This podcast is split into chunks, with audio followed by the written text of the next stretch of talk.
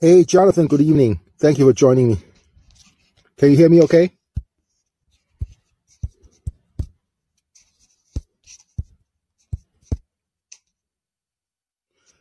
Yeah, let's uh, give uh, others uh, three more minutes and I'll get started.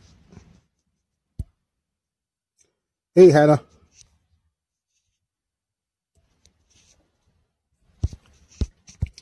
Yeah, three more minutes. I'll get started.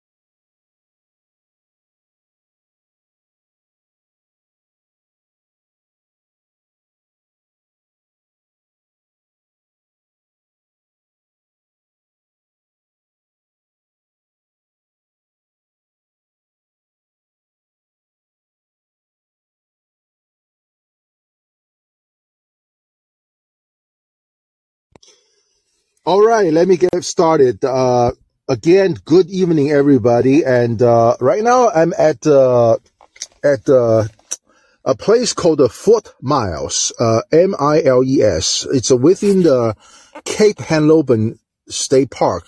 And my apology to switch the time from 12 o'clock to 9 because uh, uh, this is a more of a like a Trump country. And uh, I during the day at 12 o'clock, uh, I, I, I'm camped out here and I don't want other people to hear what I'm talking about. And, uh, but right now it's nine o'clock. Uh, nobody's around. I'm in my own camper, few steps from the ocean. And, uh, so I can say whatever I want to say. Uh, so, uh, that's why I switched to nine o'clock. Uh, maybe I'll do so in the future as well because, uh, it's just safer for me to say shitty things, uh, like what I'm about to say. so when cream flirts with the coffee, I got this idea from Malcolm X, of course. And he said, you've got some coffee that's too black, which means it's too strong. You integrate it with cream. You make it weak. It used to wake you up. Now it puts you to sleep. I'll tell you, sometimes I feel some of the Callin rooms, the content really just put myself into sleep. No, because uh, that just does not excite me. So so, so today I'm going to make it very strong. So, so you, you can use a, a certain amount of cream, uh, uh, you know, uh, as you wish, as you see uh, fit. And, uh, but I'm going to just say, you know, whatever I'm going to say about when, why race is a coffee class in the, as is said in the political science or in socialism or Marxism, class is a cream. The two can work together, but they should not be mixed together, uh, just freely. Okay. So that's what I want to talk about. So first of all, let's do some quick news update. First, of course, more mass shootings, of course. Now, again, I never associate mass shooting with a particular race, particular religion, or sexuality whatsoever. But I do know it's going to keep on happening because for little shitty things, the U.S. The United States does not have a justice system where people can civilly resolve their grievances. We just don't. That's why we just go shoot each other. Right? I think the most recent one I heard is about uh, some dispute with a rising football star from a high school. And uh, this, uh, it's just little things. And uh, of course, the mass shooting in Kentucky is uh, employment related. I'm very sure it's employment related. It's just, it's not just some kind of random act of violence. This guy has some employment grievances. After all, I can tell he's, uh, again, I'm not saying this because I, I attribute mass shooting to a specific race. This mass shooter in Kentucky, he is some kind of six foot five tall. He's a basketball player. So I'm pretty sure this guy is some, some kind of a socially awkward position because he's just too tall. Maybe he's not getting girls' attention and uh, and uh, maybe a little bit awkward. So you know, I, I think that, that that could be part of it.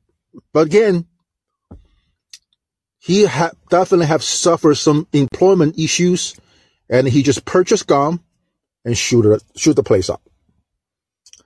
And uh, second one is that our justice system is getting messier and messier, right? And uh, you heard about Clarence Thomas and his uh, conflict interest.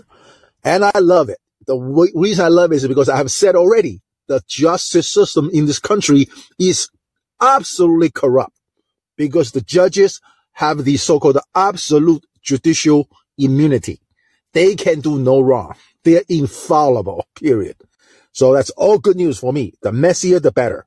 All these uh, Trump indictment, uh, the fact that Trump is suing Cohen for $500 million for breach of a contract between an attorney and a client, these are all great news for me because it shows how shitty our justice system is when a, your own attorney will tell the law enforcement that you are a criminal. Okay. Because uh, the third one, as I said, uh, is similar to the uh, second one. The deep state totally owns the mainstream media and the courts. There's a Trump attorney who is handling his uh, Mar-a-Lago classified document case has decided to step down or recuse himself because he is the one who, again, he's an attorney. He works for Donald Trump as his client. Now the court ordered him to testify in a grand jury investigation, which means that court is believing that this attorney is a co-conspirator of Donald Trump in the handling of classified documents. The court is forcing, compel Trump's own lawyer to say incriminating things in front of a grand jury. That is again remarkable because attorney client privilege is so sacred, say so sacred. It's kind of a part of this uh, Western civilization. Now the Western civilization is no civilization anymore because the court is asking you to, uh, the attorney to testify against your client. Imagine you are Edward Snowden. Imagine you are the recent leaker in, from Massachusetts. You take some classified document. You believe the government is the lawbreaker. You believe the government is the criminal. So you talk to a lawyer saying, I have this document. I want to send it to New York Times. What if your attorney will call the police department, the FBI, and have you arrested? That's what, what it means that the deep state totally owns the, not just the MSM, mainstream media, but also the courts. Imagine during the Vietnam War period when Daniel Ellsberg handed the, the uh, give the document, a Pentagon paper, to New York Times and Washington D.C. Uh, and the Washington Post. The New York Times own lawyer advised the New York Times to return the Pentagon paper back to Pentagon, not to publish it. That's exactly what happened. New York Times versus Nixon is handled by a college law professor, not by New York Times own lawyer. This is how strong the deep state is. They are still very strong today. So that in a nutshell is is is today's uh, the, the news update I want to do. So now to the introduction. I had this uh, idea of uh, when cream flirts with coffee from a, a real Callin room experience. This is just about the time why when this uh, Tyre Nichols in Memphis was uh, killed by the Memphis police. And so I went into this uh, Callin room and it turns out this uh, white woman is uh, flirting with a black guy. But the room's title is Tyre Nichols. So I got a little bit concerned. I was like, if you guys want to flirt, I mean, just start a new room called How to Flirt on Callin. I'll be totally into it. But when you have a Nicole, Tyre Nicole's name in your room's title, and you're just flirting, what the F is that? Nothing can be good when a white woman is flirting with a black guy in a room about the death of Tyre Nichols. Hear it. I was like, geez, I want to do an episode on that. Because, uh,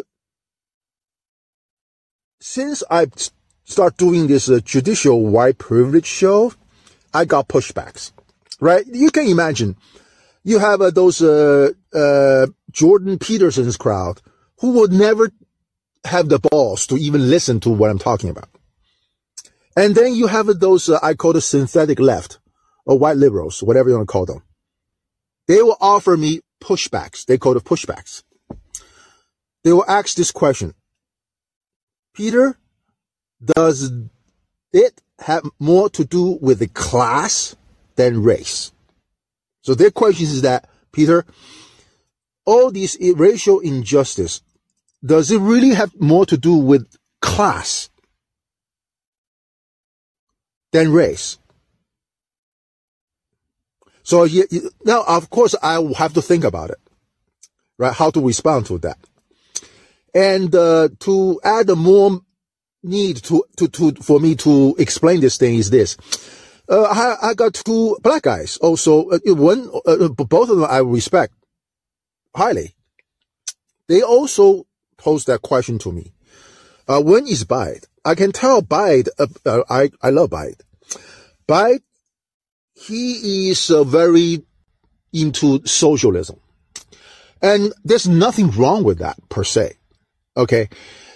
But however, because he's a lawyer, and uh, I felt that if he is this brainwashed to focus on socialism other than this uh, inherent injustice against racial minorities in America's justice system, I think it will be a shame it will be very unfortunate.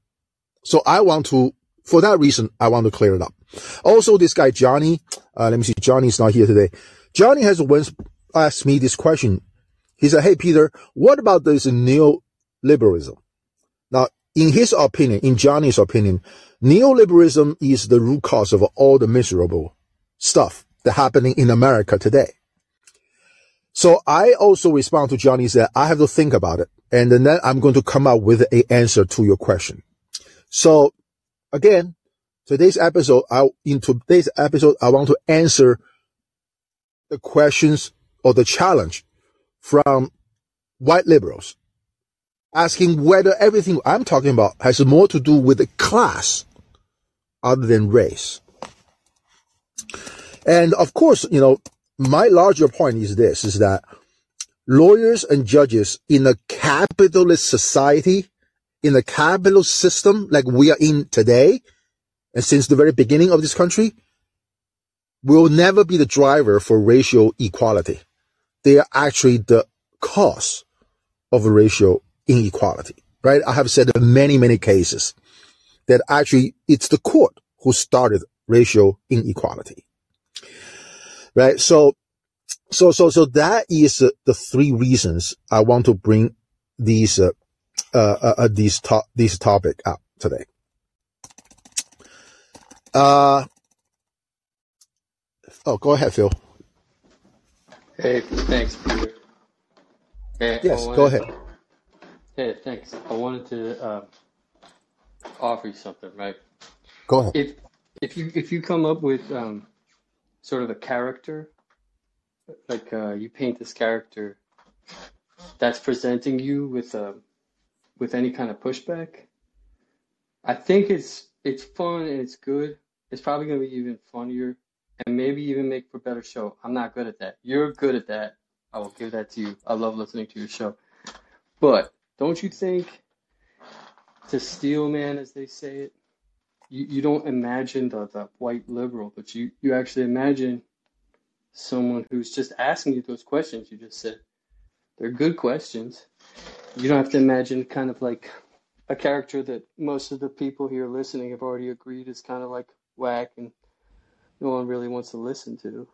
Yes, that's true, Phil. Uh, I actually do appreciate those questions.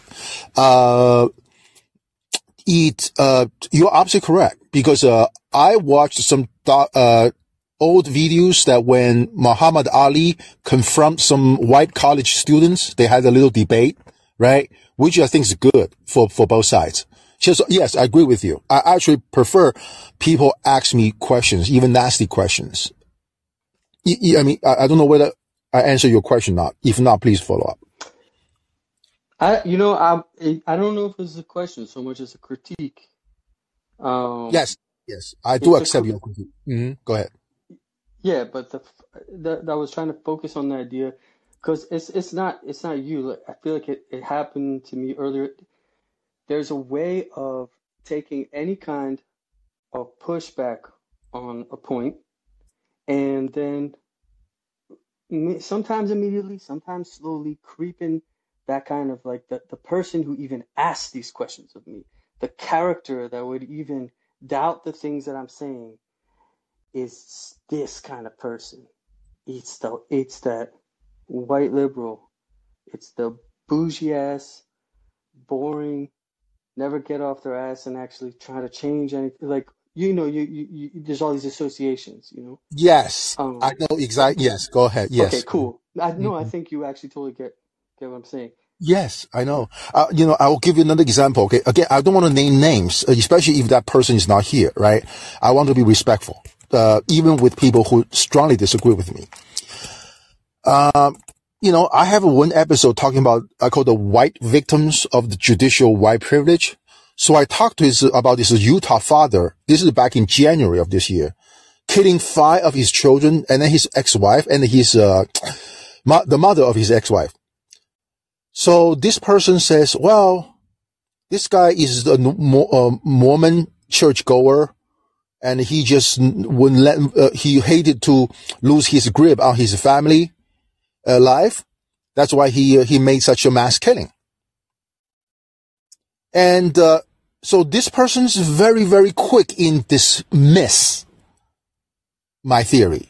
I said, okay, that's, that, that's all right. You know, I'm not going to win points on the spot every day, every time. It's not my purpose.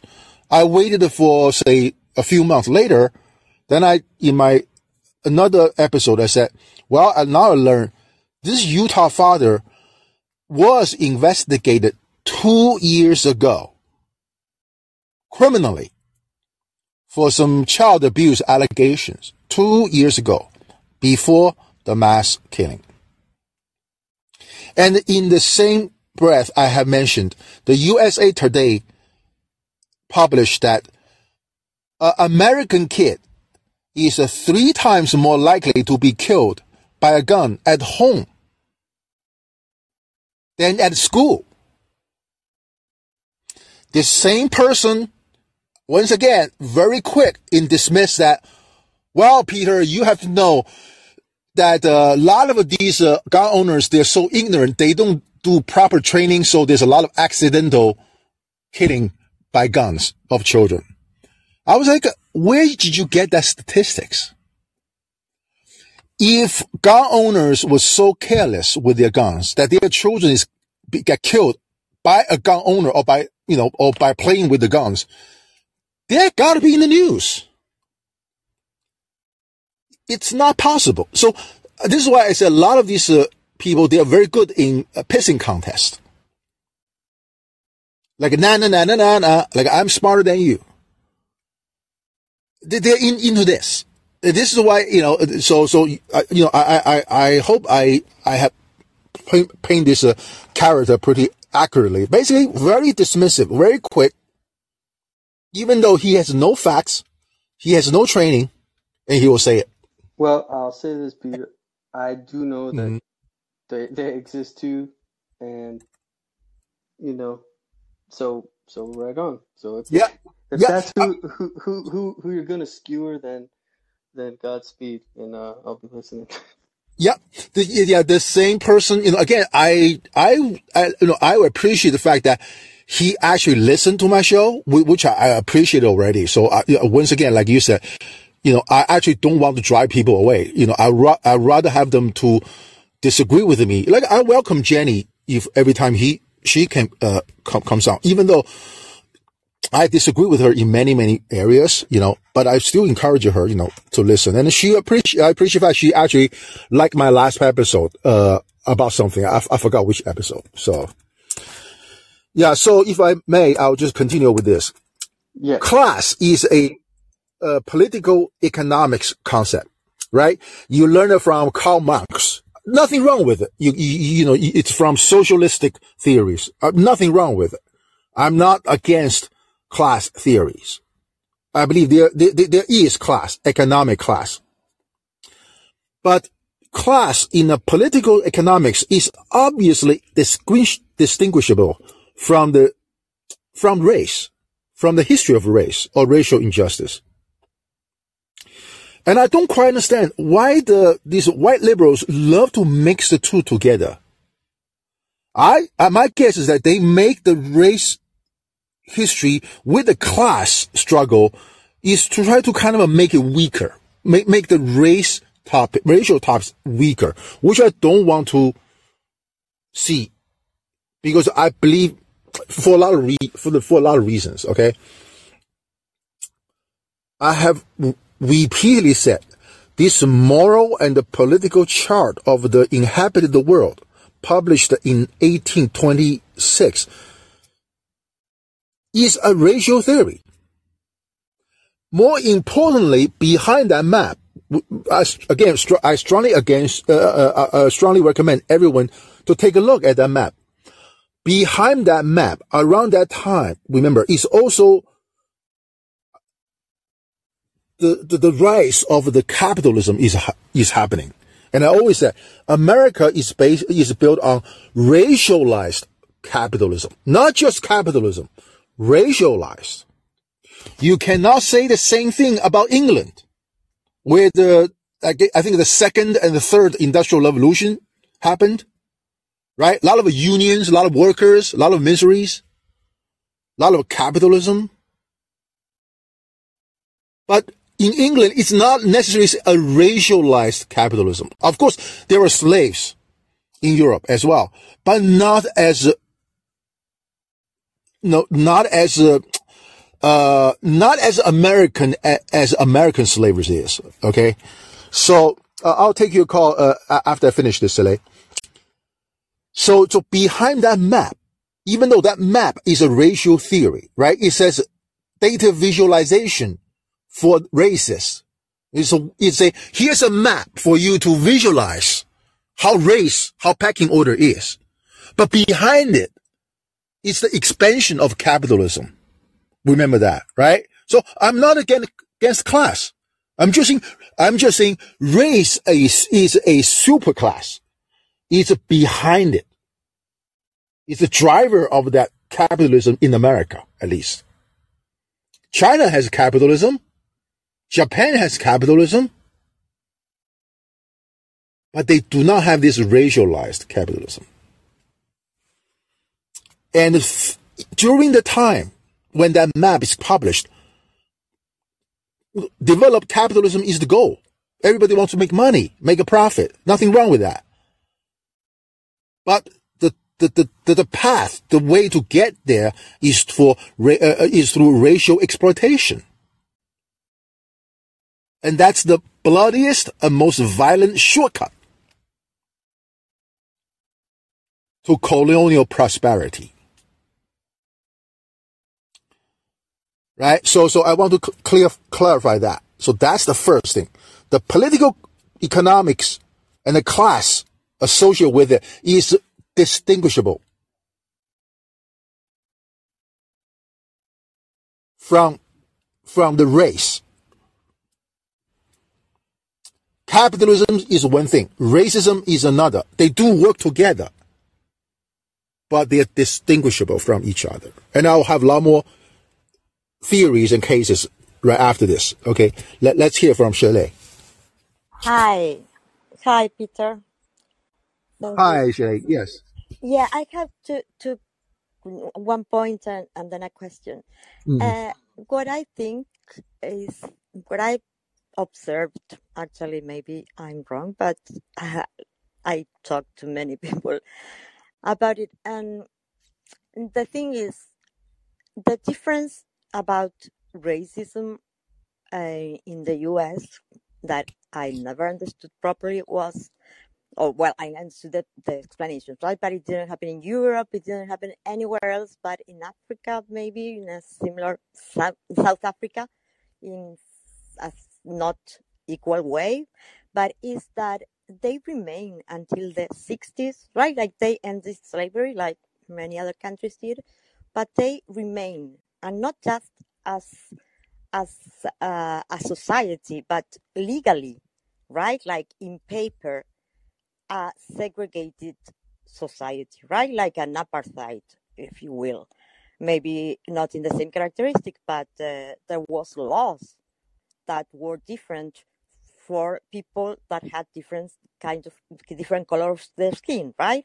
Like that happened in South Africa, and it happened in the U.S. And as far as I know, uh, it didn't happen. It didn't continue after slavery anywhere else in the world. I I think that there is a lot of racism based in, for instance, like they are murdering, like slaughtering uh, Muslims in or Arabs, like different people in India, right? Like uh, this Indian nationalist, and it happened in Myanmar. So I I'm not sure that I agree, but uh, what I always thought it was very strange and very difficult to understand for for the rest of the world when we see it in movies and stuff like that, right? And we and we said, okay, what happens here is that that the that in law it remained different laws, like there was second class citizens, not in society. You know what I mean? Like there must Yes, actually, I am going to talk about that right after this. Is that race Okay. is actually a legally defined class, and I'm going to say exactly what the Supreme Court justice said. Okay, Okay. because it, it happens only like it, it that that's the difference I think that that always got my attention that it didn't happen in Europe in any country it didn't happen in the rest of of America. That the other question I have is about the map right? That eh, I don't know if I missed something but I I check it out like I open the the the, the window very big to see. Hmm and that, I don't know if you noticed, I, I wrote you about this today, so might not see it, but you know how it changed, right? In in in the rest of America, uh, like it's it's painted yellow, and then I don't think we are yellow anymore, right? Like I'm sure we're not yellow. We're not even getting Oh, visas sometimes. is it really yellow on that map for for for for for South America? I did not for even know that. Am- whole Latin America, it's like Patagonia, where there was this uh, Oh, you're right. You're right. and in a You're part right. of the Amazon You you Yeah, you see, wanted to point Shirley, that out. remember this map I used for that ethnopolitics show, right? That's for the exact reasons that because I'm not from that region, I did not even pay enough attention. Like what you just brought up is, is you're correct. You reminded me this. I'm trying to understand why it's painted yellow as a civilized back in 1826, 28. So my only guess is this. I can be totally wrong. Is that at the time, South America is being occupied mostly by, by Spain and the, and the Portuguese. Uh, no, no. They're The not? no, the independence, like the independence wars started in 1810, around 1810, and by 1816, for instance, Argentina, like uh, Brazil Uh-huh. stayed because the Portuguese stayed there hmm longer, and Uh, even there was invasions from France and from like when when we got rid of the Spaniards, mhm, like the the the English just lost their main colonies, right? The U.S. So they mhm, were they were invading all over South America, trying to get them, and the mhm, French joined the cause. So mhm, no, and, and it's very showing that the I have. I, I'm thinking about a theory because the areas that are green are part in the Amazon and the other part in Patagonia, which were where the Mapuches were. And they there's this book that was written by a president of ours, like was called but that were calling barbarians to this to this area, but there is savages, so we can talk about it. But yeah, it's Yeah, more complicated than that. Uh, I appreciate it. Yeah, that's exact. That map is such a beautiful thing. I'll tell you, because it still explain the West agenda today. You know, this is why I, you know, I, I, I, I want you and I want Rudy, I want folks who are from different regions on that map or their ancestors from that regions on that map to talk about the experience. Mm-hmm. Because I found out to Yeah, be quite interesting. Go an important thing that you have to understand is that by that time, the main imperialist power in in this area, and it was done by by this. Oh, well, I don't remember now the name, but it was like the, the IMF of that age. It was the British. So huh. Uh huh. yeah, we can talk Okay. about it anyway. Like Okay. Um, okay. but just Sure. Yeah. Yeah. Yeah. We definitely can do that. Yeah. yeah, okay. Yeah, appreciate it, Shelley. So it's, this is not disputed. It's, this is not, I'm not trying to dispute the fact that in those European nations, you have, back then, you have almost all white industrial workers who have been exploited by their white employers, European employers. Nothing, you know, that, that's a fact. I'm not disputing that. Socialism, unionism, and communism, these are homogeneous concepts without regard of the race issues, race exploitations. They are, they are, solid theories. You know, Karl Marx, the capital, and all that. I mean, I, I have to study it when I was back in China in the undergrad schools and all that. You know, this is by government order. We all have to learn that. These are all theories made by, you know, by the Europeans, for the Europeans. The racial exploitation, I'm sure there is, but not in such a massive scale, uh, scale in the U.S. Like I said earlier, the racism and the capitalism, racial exploitation and capitalism are clearly related. I'm not disputing that. But they are clearly distinguishable, remember that, from each other. Mixing the two, in my opinion, is the white left's agenda to cream the coffee, to confuse the victim of racial exploitation, to commandeer the narratives, and to hijack the path forward. Okay, so so in other words, if you're a black worker being exploited by a white employer, like back in the 1968, those Memphis sanitary workers, you will have a legally called a severable claims, meaning that you can both claim as a class discrimination because you are a employee of the city, or you can also claim it, it can be a racial discrimination because you're black. I don't want to mix because they are severable and they're, they're in different scales. And I'll explain to you in the, in the legal cases that is actually fascinating. So legally speaking, severability means that either claim of racism or claim of capitalism will stand without each other. You know, it does not have to be both stand. You can, you know, you can, both could work or either one could work. So, so if you're smart enough, I'm pretty sure that's what Malcolm X want all of us to be very smart about this. Is you will ask, why white liberals always want us to mix the two? Why they always want to force the cream into coffee? That will be my question. So that's the long introduction. And I apologize I went long, but that's what I want to kind of explain why I want to do this. So class, as it turns out, at least from my understanding, is actually legally defined. Now, before I go there, let's say class in the political economy is not necessarily legally defined, but they do exist. Like this word, uh, uh, proletariat or proletarians. I'm pretty sure you guys, if, especially if you guys are in the socialism, you know what that word means. I'll take you, Sterling, uh, after I finish uh, th- this segment. The proletariat is a political class. And it has, in my opinion, sufficient legal representation and a political representation in our daily lives. Remember, again, this concept is from Karl Marx, from Europe. It's the idea from white folks. Nothing wrong with that. Right? In fact, who are the proletariat? A lot of people assume that Marx is talking about all the poor people, all the have-nots, but that's not the case. The proletariat is actually a more specific group. They are propertyless. They don't have properties. They are employed workers.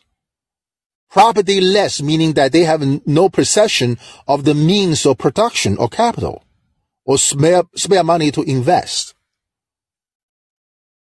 So proletariat, they're not necessarily poor people.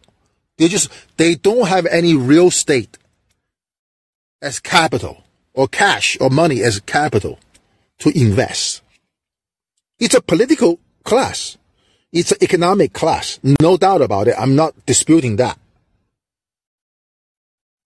Right? And I will, I will show you later is that this class itself is already legally represented. It may not be sufficient. You know, if you're a union worker, you, you may not feel your union interest is not sufficiently represented legally in the course but at least it is represented. Race is not. When slaves, like Dred Scott, when he brought his claims, Dred Scott, to the U.S. Supreme Court, the Supreme Court basically say, under our law, you're not even a human. You have, you have no standing to make that argument in front of the court. You cannot even participate in this thing called democracy. As I call it, white majoritarian democracy. You don't. But if you're political, if you are proletariat, you you have that political class. You, you have some representation, legally speaking. Hey. Hi, Peter. Um, first time listener, and this is really interesting. And I guess I don't know. I was raised in a obviously very white, um, very liberal family, but I've been an independent as long as I can remember because I don't understand how anybody isn't. I don't understand why you would just give your vote to one party and all your money there because then they don't have to work anything, but for anything. But you had mentioned, um, and this is why I called in. You said, "Why do they do it?" As far as neoliberals, um, and it's obvious because, and even with Dred Scott, until it starts to benefit them, nothing changes. So it's always about exploitation with capitalism, and and that's what they're doing. I think if they they realize that with African Americans or blacks, however you want to be called, um, there's a financial gain here, and there's also a huge voting block that obviously they're counting on because now they've just changed the primary from New Hampshire to South Carolina for Democrats. Mm-hmm. Um, and I mean, it's just so it's always that. And then also they they realize since Obama that they like this divide. They make a lot of money off this fighting in fighting, where it looks like we're suddenly in a WWE wrestling match, mm-hmm. and America's just watching this like it's in a coliseum. And I've just never been so disgusted in my entire life. But here's an interesting thing that's happening because, I mean, as far as white people, and I think I could speak on this, um, there's a lot of white people that we weren't raised to hate other people. You know, there could be, you know, if there was a world where there was actually some real um, followers of Jesus, as much as they like to act like we're such a Christian nation, um, so much of this wouldn't have happened. But it's happened, and so where? How are we going to move forward? There was slavery. Um, it was disgusting and deplorable. Um, and now I think since Obama, we're all also still trying to figure out how we're going to handle all of that. Um, but lately, every time I turn on like a different podcast, um, it's talking a lot about white privilege. And, you know, being a major campaigner, like one of these white people that will get off their ass and do something about it, um, I've done a lot in that respect because I feel like you need to as a human being. I don't care who you are. If you don't have a voice, um, you need to do something. And obviously, white people should because we do as as gives as privilege gives us. We have more of a voice. But every time I turn on like a podcast or something, it's always like, we're going to start attacking white people as if we're all to blame. And when you make that blanket statement of just white people, you know, like it or not, it could have stayed that way forever, according to some of these people in power. If it weren't for white people standing up and saying, this is completely horrible what you're doing, these things wouldn't have changed. So I don't know that it's a good narrative necessarily to just be so broadly talking about white people because there's a there are a lot of us that do and actually I, and I totally agree with you on the faux boutique left side of everything. Um, I'm more of the Jimmy Dore school of left ideology. Mm-hmm, mm-hmm. Um, but so yeah, I'm sorry, I don't mean to rant on, but I'm noticing a lot of that, and I just think there's a danger to it because yes, I um, what you uh, like I said earlier is that uh, I'll, I'll, I'll let, let you finish. Is this no no no no no no go right ahead. I mean that's pretty much it. I just i'm no no no I, I, still want, want, to hear you which First of all as i told phil earlier i totally appreciate and encourage people who disagree with me to call in and tell me so and so i can respond because i want to create this uh, meaningful exchange of uh, discussion so first well, thing real quickly i wasn't disagreeing with you i totally understand well i can't exactly say that i can try to empathize with the rage that you that people must fucking feel so I'm not arguing that. I'm just saying oh, I don't know. Okay. I'm just saying I don't know that it's. A, I'm just, okay. Mm, but I'm just saying I don't. Well, I would be. I mean, I, I just. I mean, I really would if I felt like I'd been, you know, told I'm, I was. I'm, Chinese. Remember, I'm Chinese, so I'm not. Right. I'm not a slave. I'm not. I never been a slave. My race right. have never been a slave. So, right, but you're dealing with all the the Trump's craziness and stupid stupidity that goes on. You know, and I would just, maybe you just find it more annoying, but um, mm-hmm. Yeah, mm-hmm. I mean, and it could, because it is so stupid. Um, it all was. But anyway, sorry. Go ahead. Go ahead. I'm so sorry. No, but I was just saying, I'm not. I'm not disagreeing. I'm just saying that maybe that might not be the right approach necessarily. Because then you're going to turn them off. Because then you're going to turn off the people that are trying to do something off at some point. They're going to be like, okay, wait a minute, what? I, I hear you, Sterling. So let me uh, again. I if you have not finished, just just uh, just uh, just uh, keep uh, stay on there. Just let, let me know. Because you said another things that, uh, which I actually touched upon in the past, but I can re- repeat it today, which I, you have mentioned that, well, it's the right liberals who stand up and voice their opposition on certain things. Without them doing so, we not, we may not be, uh, here today right? This, this, this is why you, you advise not to have a broad criticism of everybody. Now, this is not the first time I hear this. And, uh, but I have said this before. I have closely watched all the major progress in America on the racial better treatment of black people. It always occurred around the time of international events. Now I'm going to, uh, I, uh, Bide is, who's attorney who has his own uh, podcast here on, on Callin. Now he's told me this. He said, Peter, Brown v. Board Education, when you look at it, you cannot say, well, all of a sudden the court changed their mind. They somehow believe Plessy versus Ferguson is wrong. they overturn it. And Bai said, you cannot, uh, he said, Peter, you cannot just use the material in the four corners of what court has in front of them. Something else is happening. He said back then, the Soviets and the socialist bloc countries has been strongly criticizing the United States in, in its mistreatment of black Americans. Because they, they use how Nazis treat Jews. Mm. Okay, this is the first thing. Second is this. You can say, so you can say, well, Peter, you have to think all these white liberals coming out in the 60s protest Vietnam War. And I've said it always. The white liberals will never come out until the white bodies flew back in body bags and their own son is being drafted to go to Vietnam. That's where their ass cannot be remain seated in their home. That's when they came out. Had there been no or very few dead bodies, white soldiers coming back home, nobody gave a shit. Oh, absolutely. Just like a, Henry David Thoreau has said, he is a, a big anti-slavery person. He just told all these, uh, he, I, I don't, I, even today, I don't know how you can call him a white liberal. He's not. I know he's not. He just saying, you these northern whites, you just say you're anti-slavery in your, in your words. You financially benefit from the slave trade, from the cotton grown by the slaves. You never do a real thing to end the slavery. So, so I'm saying this not because I have a rage against the white liberals. No, I don't. I want to engage in discussions. I want to define path forward. But here's my thinking. When you have this power, you know, this obviously power source, that's the United States government, it was for so long predominantly white.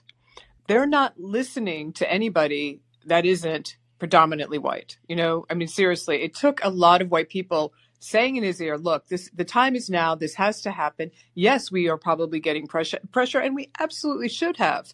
But we don't usually take our orders from socialist countries because that is our biggest fear here.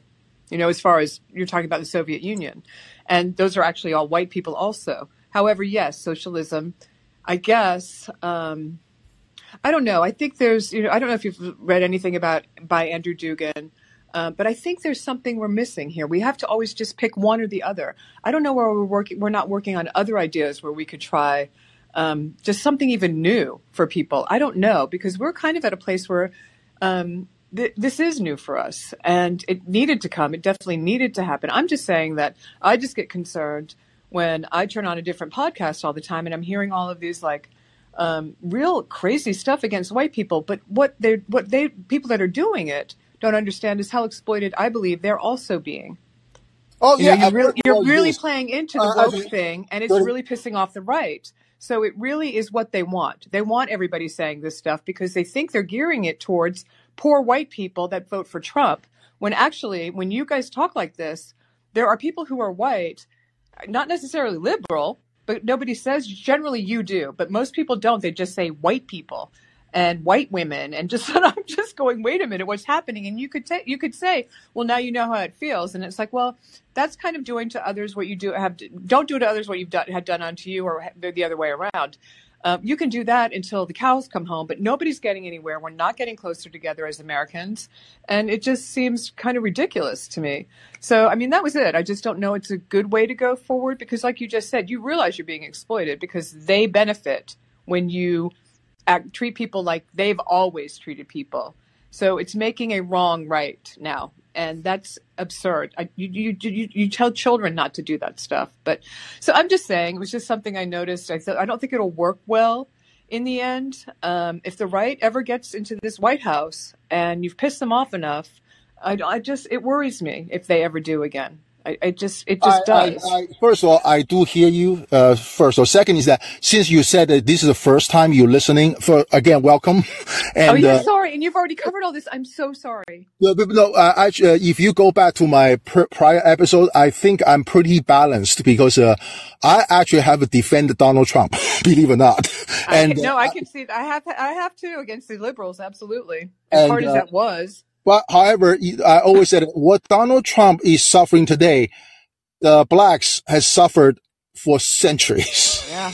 So, so, so don't, you know, yes, please fight back, fight as hard as you can, because I want you to showcase how we have a, a two-tiered, at least two-tiered justice system, how corrupt we are. So is oh. I'd rather have a white person, the most powerful white man to say our justice system is corrupt. Because I, I, don't know how anyone can deny that. I really don't. I just don't. Exactly. Uh, I mean, unless, exactly like you said, unless it's not affecting you. But even so, you know, I, don't, I just don't get the bubble. And I grew up, you know, an hour outside of New York City, um, know the crowd very well. I don't live there now. I have no desire to live there now. It's actually a really shallow, kind of ugly thing. And it's just a real, oh, I don't know. It's just, oh, it's scary. But, mm-hmm. um, yeah, I mean, I get it, and no, no, no, you're in and you're out, and you do, see, that's the reason you don't want to be out of that bubble because you're so afraid of what your life will be like, and it will be like you don't have those privileges. You don't get to walk when things go wrong, and your your child like drives drunk and kills somebody and gets out of jail. I mean, you lose every privilege if you're not in their bubble. So their whole game is fear and mm-hmm. keeping people in, and that's why they're so afraid to leave, and they turn a blind eye to what's happening around them. And of course, when the right ever takes over or anything like that's happened and you've been silent to the problems of other people, well, I mean, I, I just I, I think we're in a really bad place right now. It makes me really, really sad. Um, but I think with the rise of BRICS and the weakening of the dollar, we might be getting our comeuppance after all the many years of, you know, America's, you know, basically founded on the blood of Native Americans, uh, built on the blood uh, and the death and the work, blood, sweat, and tears of slaves. And I don't I don't know how that doesn't have a reckoning. Yeah, I know. Uh, uh, again, I I truly appreciate every comment you made, and uh, but we already made them. I'm sorry. Yeah, yeah, no, you're doing great. Thank you so much, uh, Sterling. And now you're I got so welcome. Thank you. Yeah, please, please. Yeah, I have other episodes I published. Just you know, please feel free to listen and call in. Just agree with me. I I uh, I I enjoy you know discussing uh, this stuff. Uh, one one more thing before I forgot is that I've always emphasized my problem is not about white privilege. Uh, uh judicial is it's not about the word white in the judicial white privilege. My problem is about the privilege. I don't think judges are above the law, like all the Clarence Thomas situation, all the and you know, I mentioned cool, Tom, right, and uh, and all so many other judges that uh, have a financial interest in the case that they, they decide, as the Wall Street Journal published. And nobody can do a thing about those.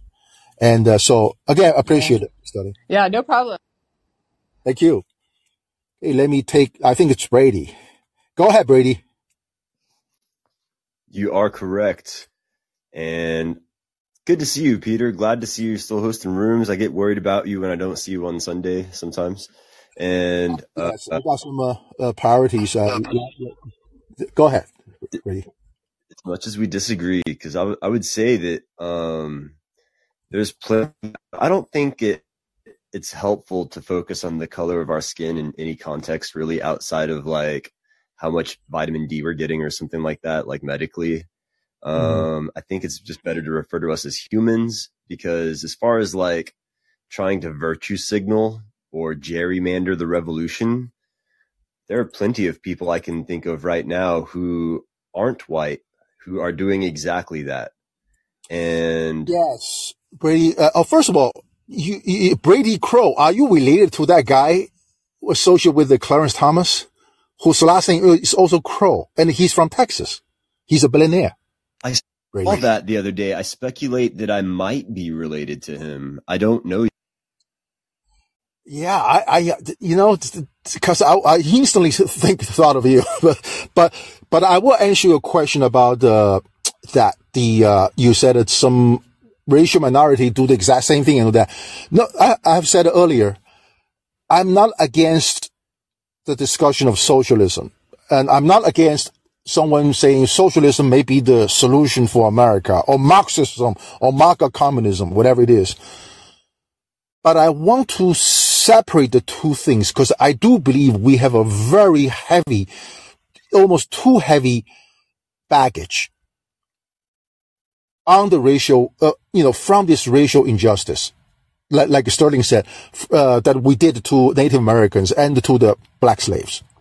I actually is more upset with what happened after the Civil War, the segregation policy, which go through so-called the Nadir period, which I believe that actually is the period actually destroyed the development and advancement of colored people in this country. It's not the slavery. It's after the slavery. So am I being too strong? Well, I have said earlier is that this is about coffee versus cream. This episode, it's intended to be provocative. So, so, so, and you know, I don't use skin color to assign blames because I consider judicial white privilege is a government wrong, not a private wrong. I always said, uh, white supremacists will never scare me because I have the equal rights with him or her.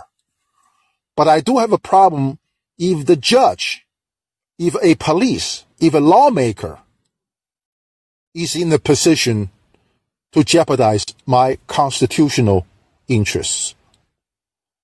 Right. So, so that I think I made myself pretty clear, but go ahead, Brady. Well, that is an admirable and brave philosophy, but um, I think that's kind of separate from uh, distinguishing colors, skin tones, and uh, things like that these days. Because I don't know, it lead into kind of side conversations that don't really make much progress. Mm-hmm. And I'm I'm really upset at people of all colors right now who just seem to be vehemently opposed to making any real progress or doing any of the actual work necessary to um, right all of these wrongs that we constantly talk about. Mm-hmm. And so um, a lot of those people, I mean, when I actually uh, present a solution to these people, they will mm-hmm. act censor me, kick me out of a room, um, call me a crazy person, like I'll, I'll throw the whole book at me. You know what I mean? I'm a I'm I'm the bad guy because I'm suggesting that we do the actual actions necessary to right the wrongs in this world. And those people are all kinds of different colors. Um, yeah. First of all, uh, I have a, I understand your grievances and agree with you. And, uh, as far as I'm concerned, I've said many times, you know, I think there is a need for revolutionary songs, lyrics, and all that. I think uh, the when the Brazilian president visited China these days, the Chinese uh, side deliberately played a very famous uh, Brazilian song called uh, Novo Tempo. I think uh, Soleil probably knows the that song better. I I do not know, but I heard it's uh, uh some some ministers that accompany the president of Brazil have tears in their eyes when the Chinese uh, military brand, uh, uh, band play that song. So back to you, Brady, is that we need revolutionary songs. We, America need one or two or may, maybe a dozen. And, uh, and the, the people should, as far as I'm concerned. So come up with anything. I'll go for it, you know? I appreciate and I am working on a whole album. I want an album of 20 songs of good revolutionary songs, all different artists. Um, I'm, I'm working on it, but it's, it's just me right now. yeah. So no, uh, again, I just hope you don't feel uh, insulted because uh, I keep using the word white because uh, I've said, you know, it's a fact that uh, how this country is formed in America. So I have to call it what it is you know, in, the South, I, I, cannot call South uh, Africa a white country anymore because uh, it's it's no more. Because I know it's uh, the majoritarian, uh, the, the, the government is uh, more re- representative of what the population is, and uh, in this country it's still not quite yet. And and you know, as I mentioned, I was gonna cite actual examples, and I will actually have questions for you guys, for all of you and feel free to call in when I have those questions. I will give you actual scenarios. You tell me whether this is a class issue or some other more important issue. All right. So thanks again, Brady. Uh, and you know, just feel free to call back. Okay. Oh, you know what? I'll just make you a speaker. You know, it's not, Oops, I lost you. Sorry, you just feel free to call back. Go ahead, Ru, Ru, Rudy. Peter, what's going on, man? Good, good. Yes, sir. Man, uh, good room, good room. You know, I I did appreciate the call from Sterling. You know, this whole I do, and I do really like this concept of coffee and cream. And I I do remember listening to you know Malcolm speak about coffee and cream. And then one of the other themes, you know, that was spoken about was like, you know, the, the understanding of racism as a, oh, I don't want you to marry my daughter or something like that because you're a different race. And then, you know, a lot of people in the time of Malcolm and them, you know, i i they didn't really care about that stuff. They didn't want you to have the ability to kill them. They didn't care about, you know, you not liking them. And, you know, which is different from a lot of the things that we're concerned with nowadays, which is, you know, um, does this person personally like me or not like me? Um, you know, and I, I've I've been rest, hmm I've been wrestling with that. Today I saw a video too of a guy that was saying, you know, he loves Joe Rogan and he doesn't like um, something that Joe Rogan had done, but he generally has a, a thing of, you know, you do at your house what you do, or you say at your house what you say. You know, I don't really care about it. It's a black guy talking about, you know, ultimately, I suppose, what white people do, you know?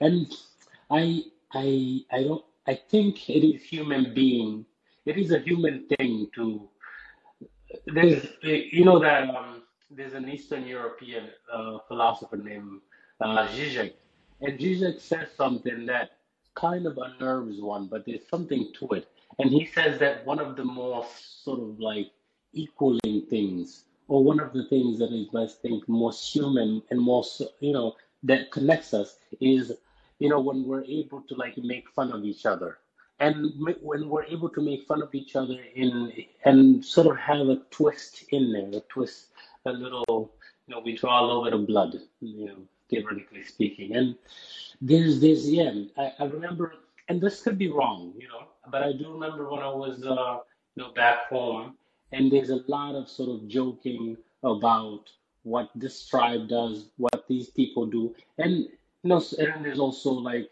you know, sometimes sometimes it's um, things that are a little bit hurtful. Sometimes there are things that are, you know, uh, empowering, you know.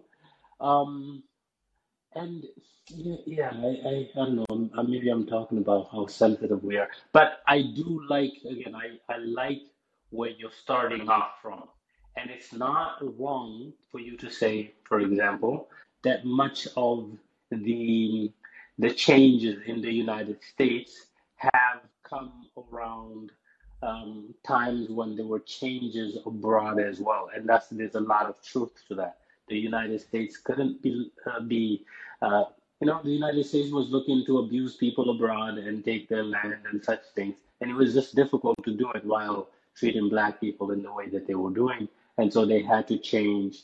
Um, yeah, but you know, but what Sterling was saying, um, and she's she's gone. But in any case, what she was she was saying, there's something to it as well. You know, there um, some space. There's more space for, I suppose, white people in a sense, um, to speak to power, right? And so Government power. Government power. exactly gov- exactly gov- government power, and then some other powers, some other sort of um, you know societal body, you know institution powers as well. And to the extent that we can avoid pissing off people unnecessarily, you know, I think we should avoid it. Like I, I'm not a, I, I don't like the liberals just No, I, I I don't mean to interrupt you because I saw Sterling is back. Yes. So let, let, Oh, let me add something and I'll let, let you continue, okay? So Sterling has mentioned earlier is that with the coming de-dollarization, the BRICS, she's very worried. And I is in the same boat with her, except one difference. As uh, Rudy, you have said, and I have said earlier, like Biden has told me, a lot of these major court decisions that correct the racial injustice happened because of the international environment. So maybe with the rise of other countries, with the awakening of other countries, especially non-white countries, maybe there will be good change in this in this country because the entire earth is made of a multi ethnicity and races. Right? I, did, did I, did I, you know, like I said, I quote this, uh, uh, Ray McGovern and, uh, Larry Johnson, two CIA guys said, it's no longer lily white nations, European nations decide what's happening in this world. Right? Right. Maybe we in the US will reflect that saying, you know what? We need to have a multiracial democracy, not a mi- white majoritarian democracy. This is what I want to add in because, uh, oh, she's Yes. gone again. I'm Yes. sure Peggy probably should- go, great go, go point. ahead, Rudy. Great, great point. Great point. You know, the thing that I'm looking at, I'm I'm seeing what you're seeing, and I'm wondering if there isn't a difference, you know, in the economic world that ultimately might stifle some of this. So what I'm what I'm seeing is ultimately that we might all be in the in the same boat, but the boat is, you know, on fire, as um, um, um MLK kind of said, you know, hmm he we're we're sort of integrating, but we're integrating into, you know, something that's already on fire. Mm-hmm. I hear you. I appreciate it. Yep. Makes total sense. I, uh, the one thing is this I want to say, you have made a, Rudy, you made an uh, example say, this father does not want his daughter marry a, a, a non-white guy. Now, that to me is a private to private wrong. It's not a government power. And the government cannot make law saying anyone's daughter must be willing to marry whoever color his uh, her boyfriend is. So that's again is a private to private wrong. That's not the topic of what what I want to do for this show. Because uh, what I said white privilege, I mean it's a government power to oppress, and when it's specifically uh, unusually traumatic or problematic when the courts, when the judiciary does that, right? So, so, so, so, so that is, uh, that is what I, you know, what, what, what, you know, what, what I want to, uh, uh, uh, uh, stress. So let me, uh, continue. So I actually will have examples, guys. Feel free to call in and tell me how you, what, what's your conclusion on that? Cause, uh, it's not like I have a, you know, predetermined conclusion on that. So let me give you the example why I think race actually is a class already in a judicial ruling. It's in no other than Ha- uh, Plessy versus Ferguson. This uh, dissenting judge, Justice Justice uh, uh, John Harlan, he's uh, called the greatest dissenter, even though he's uh, he hates Chinese because uh, in the same ruling he said uh, great things that I'm going to tell you about. But afterwards, immediately after this sentence in the paragraphs, he said Chinese as a race should never be allowed in America. okay. This is what he said, actually said in the, in his ruling. So he said this in Plessy, Plessy versus Ferguson. This is where the, uh, law, uh, the, the practice of separate but equal gets started. This is entire his word. And he used the word white. Okay. I'm going to say it.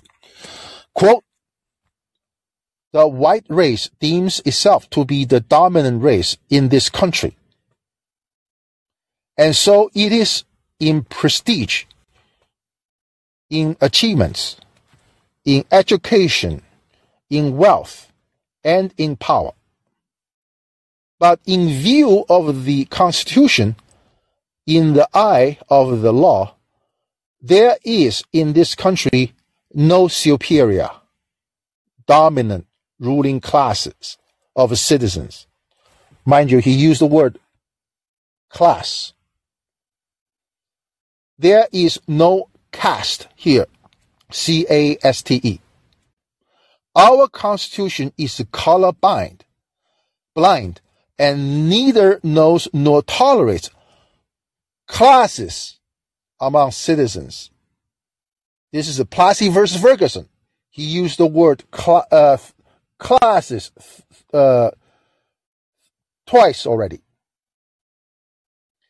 In respect of civil rights, all citizens are equal before the law.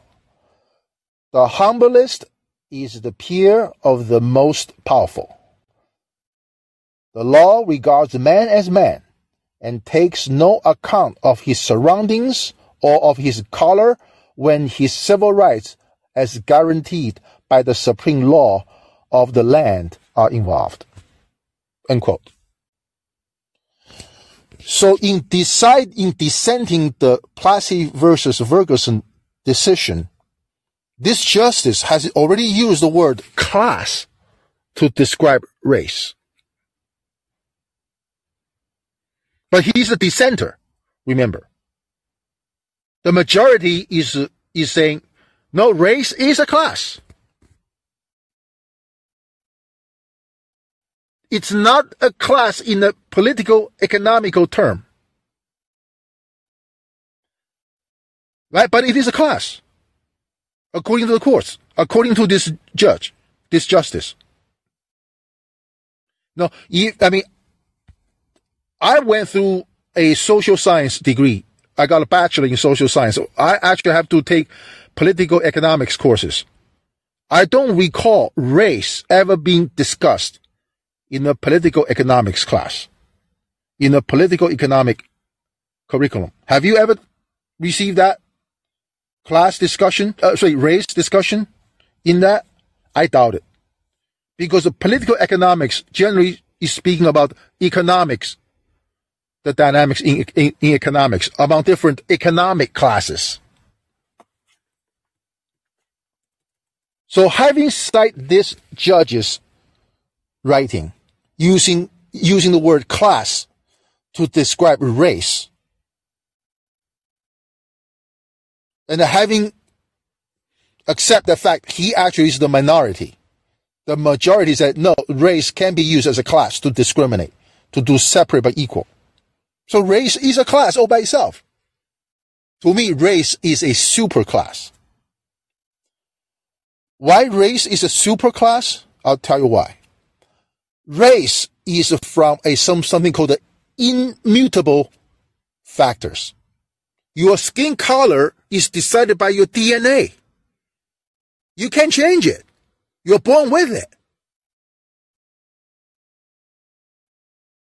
But an economic class, a political class, you can change. Right? You can be a Democrat today. You want to be a Republican tomorrow. You change your class, your political class. But race is a super class. It's a class you cannot change at all. And race is also a economic class, right? You would all agree. But I want to distinguish them because they are distinguishable. I don't want to mix them. When you mix class with the race, you're mixing cream with the coffee. You have to be careful when doing that because you have to remember why you start with the thinking about drinking coffee to start with.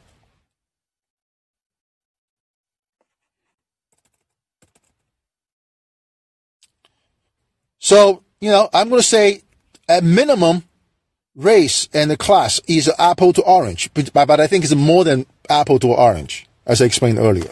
So now I'm going to have some cases and you tell me whether this is a class issue or it's some other issue when we when the police enforce uh, prostitution laws on the prostitutes, not on the prostitutes' customers.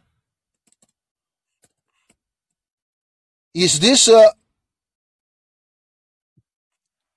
discrimination is based on the economic status of this prostitute, or it is because of her gender?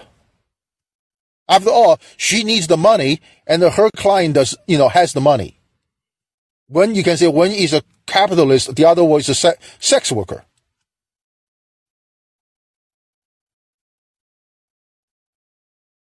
You know, I may take the route to say, hey, this is more of a gender discrimination. If a prostitution is illegal under the law, then you probably have to arrest both. If you don't, then you, you have a government wrong. The police did not enforce the law equally. My guess is that he did not enforce the law equally because uh, the prostitute is a female.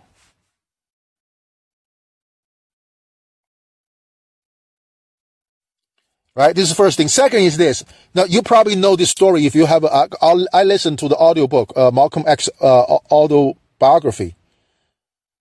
Malcolm X's father is a very industrial man. He also bought life insurance for himself to protect his family. But when he was killed, meaning that when his body is put on the uh, uh, streetcar tracks and was cutting into pieces, the insurance company said it's a suicide. So Malcolm X's father very willingly, very diligently participated in something called the capitalist system, called the life insurance. But when he died, the capitalist system did not pay him the uh, no whatever is owed. So if this is wrong, is this wrong a because of a capitalism or because of racism? You guys tell me.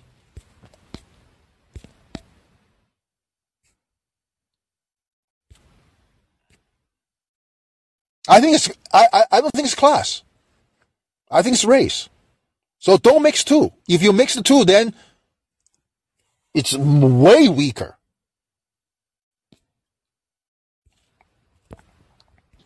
Go ahead, Rudy. Man, I have more cases. Great, great question. I, you know, capitalism is fucked up, but you know, racism in capitalism is is a particular fucked upness. Yeah, totally different level. Yeah, exactly. It's like uh, put capitalism on steroids, right? It's it's like that and it's bad. Very you know, so the next, yeah, that next example. If a restaurant requires a certificate of personal wealth from whoever is going to, you know, to come into the restaurant to be served, is this a class issue or a race issue? If today there's a fancy restaurant, say we have a rule, you have to show us what's your personal net worth, or we will not serve you.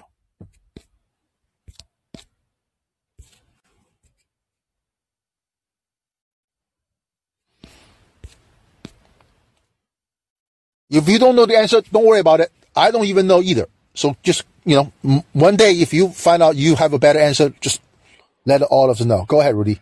You know, sorry, I'm I'm a little bit slow. I'm I'm just sort of stuck on the last one because I was thinking, you know, um, I remember there were socialists, um, you know, sort of black. I think it was actually from Malcolm X's book, you know, this idea that I was thinking about. But basically, um, you have people like Malcolm X's father who decide, you know, to, at, to a certain extent to play into the, the, the thing, right? But then there were other people who they were making the case, uh, you know, black liberationists, they were making the case that um, at some point they'll come, you know, when you've won, they'll, and that's the that's the history, isn't it, of black success in the United States. It's it's followed by terrorism, right? Um, that actually, Rudy, that's something I'm going to talk about in the Dobbs decision last one. Like everybody, so many people criticize Malcolm X as a black nationalist, right? Hmm. If you remember, if I remember correctly. Right. There's nothing wrong to be a nationalist. To uh, any American can be called a nationalist because it's what our law allowed them to do you know, but I'm, I'm going to talk about that l- uh, later because Malcolm X has demanded, saying, we want our own land. We, we don't want to have your racial integration in your school because it's all, every time you talk about racial integration, you, you always talk about it's black people. That sounds more of a segregation than an integration. Right. You know, he's right. He's right. But go, go, go ahead. Yes, the thing was is always to keep us in the game, right? And so if you are if you give up and you say, okay, fuck it, we, we don't want to play along, then you know then you're a troublemaker. And then when you can point out um, when you can point out the example of Malcolm X's father and stuff, then they might bring to you to your attention that one particular black fellow who they haven't terrorized and the reason why they haven't terrorized right eh, that person is because that person is you know on their side right so then that person they're given i mean but again they do this kind of tactic with everybody it, it you know starbucks right now is you know rewarding the people that are not agitating and giving them so many of the things that the people who are agitating are asking for, while the people that they're agitating, they've they've, they've kicked them out of their job. Um, yeah, I'm seeing sort of uh, no um, common threads between different practice. Yeah, I hear you. I have an example of a, Starbucks too, because if a Amazon fire a someone who uh, organize a union, is that a private wrong or a public wrong? If a Starbucks did what Rudy has just said, is that a private wrong or a public wrong? Now, to me, it's a clearly a capitalist wrong, meaning this is a profit-seeking company doing something to its worker. And mm but it's it's trying to break this workers' civil, you know, rights and that workers, you know, a right as a, a civil as a, as a civic in the as a as a civilian as a you know um versus yeah i guess it's it's a labor issue but it's a right issue as well yeah it is a private issue still it's a labor issue it's still a private issue right? And, and it's not a government wrong. It's not a public wrong. That's why I always said, when I talk about white privilege, I'm not talking about a white person did something to me as a, in his private capacity. I'm talking about the government as a white majoritarian democracy is doing a public wrong. You know, and, and that is a difference. That's why the class in the political economics cannot be mixed uh, freely with the race as a superclass. They are two different levels. Now, now the, the killing of Malcolm X's father was done by individuals. So would you put that as a private matter, even though you know that you still have the state basically allowing it to happen? It, it does seem to me that they, in that like in the state bingo. Yep, you're right. Go ahead. Yes, not wanting to to especially when you're looking at the company deciding that this was um, uh, this was self harm. Um, you know, isn't this ultimately a matter of like you know people's civic civic rights and such things? You know, um, and yeah, I, I can see how it's a labor issue and how it's a private issue, but there, the state is ultimately overseeing all the private things. And when it gets, when the threads are so, you know, sort of multi tangled, it just, I, can't see how one separates them. And I appreciate that you're trying to separate them. Yeah, that uh, uh, I'm making a speaker, Rudy, so that I can take Phil. So right on, these questions I'm asking is because I want you to think through it why class and race should not be mixed. It's two different things. And I, I, you know, I know Sterling is upset that I keep saying, oh, these white liberals. They want you to mix together.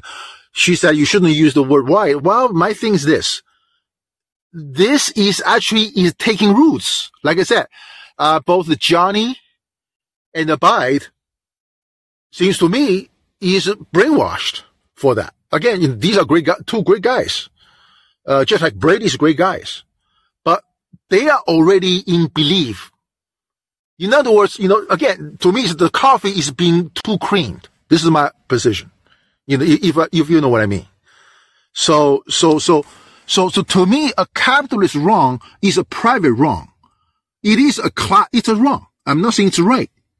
The class itself is a valid point, but it is distinguishable from race because race is all about white privilege is a government wrong, a government oppression. And I will have a you know, the best example that you guys is going to appreciate. So uh, go go ahead, Phil. Hey, um, yeah, I also like this discussion on trying to separate them. I'll be honest, th these are the kinds of terms that I never quite get my head around.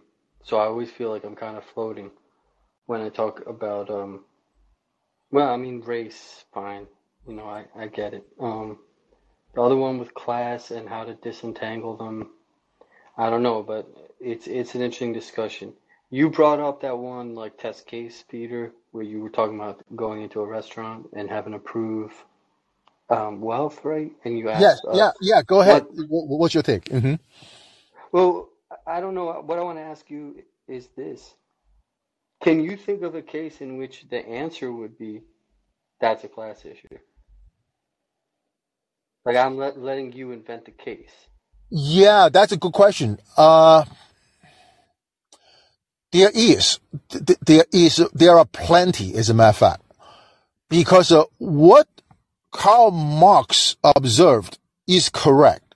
In other words, he said, well, these workers, they will never own any real estate or extra cash to become, to have any say on the means of production, right? So they will be forever stuck in that position, being exploited. Is that true? Yes.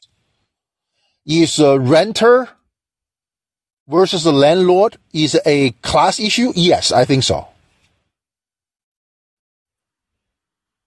Okay. But I'm And but see, when when I start question. to when I start in my head to try to do the restaurant problem, hmm like I see the way my head works, I immediately go, well, that's class. That's the first thing I think, right? Because hmm hmm uh, hmm it's money, and and then I immediately get the voice that goes, yeah, but hold on a second. Um, aren't you more likely to be a particular class with race? Okay, so now there's a correlation. So we can also say that there is information about your outcome in that situation based off of that feature, that feature Yep. being race. Yep. Okay, hmm now the thing you just said about the, the Marx and the exploitation, who are the people who are more likely to be the group you just talked about? So I'm just, you see what what Well, what, no, no, no, no. uh, uh, I want to answer your last point. When Marx come up with this theory, his observation is based on industrial nations in Europe and the and industrial workers in Europe. Like I said earlier, they are most ma- majority, great great majority of those workers are Europeans.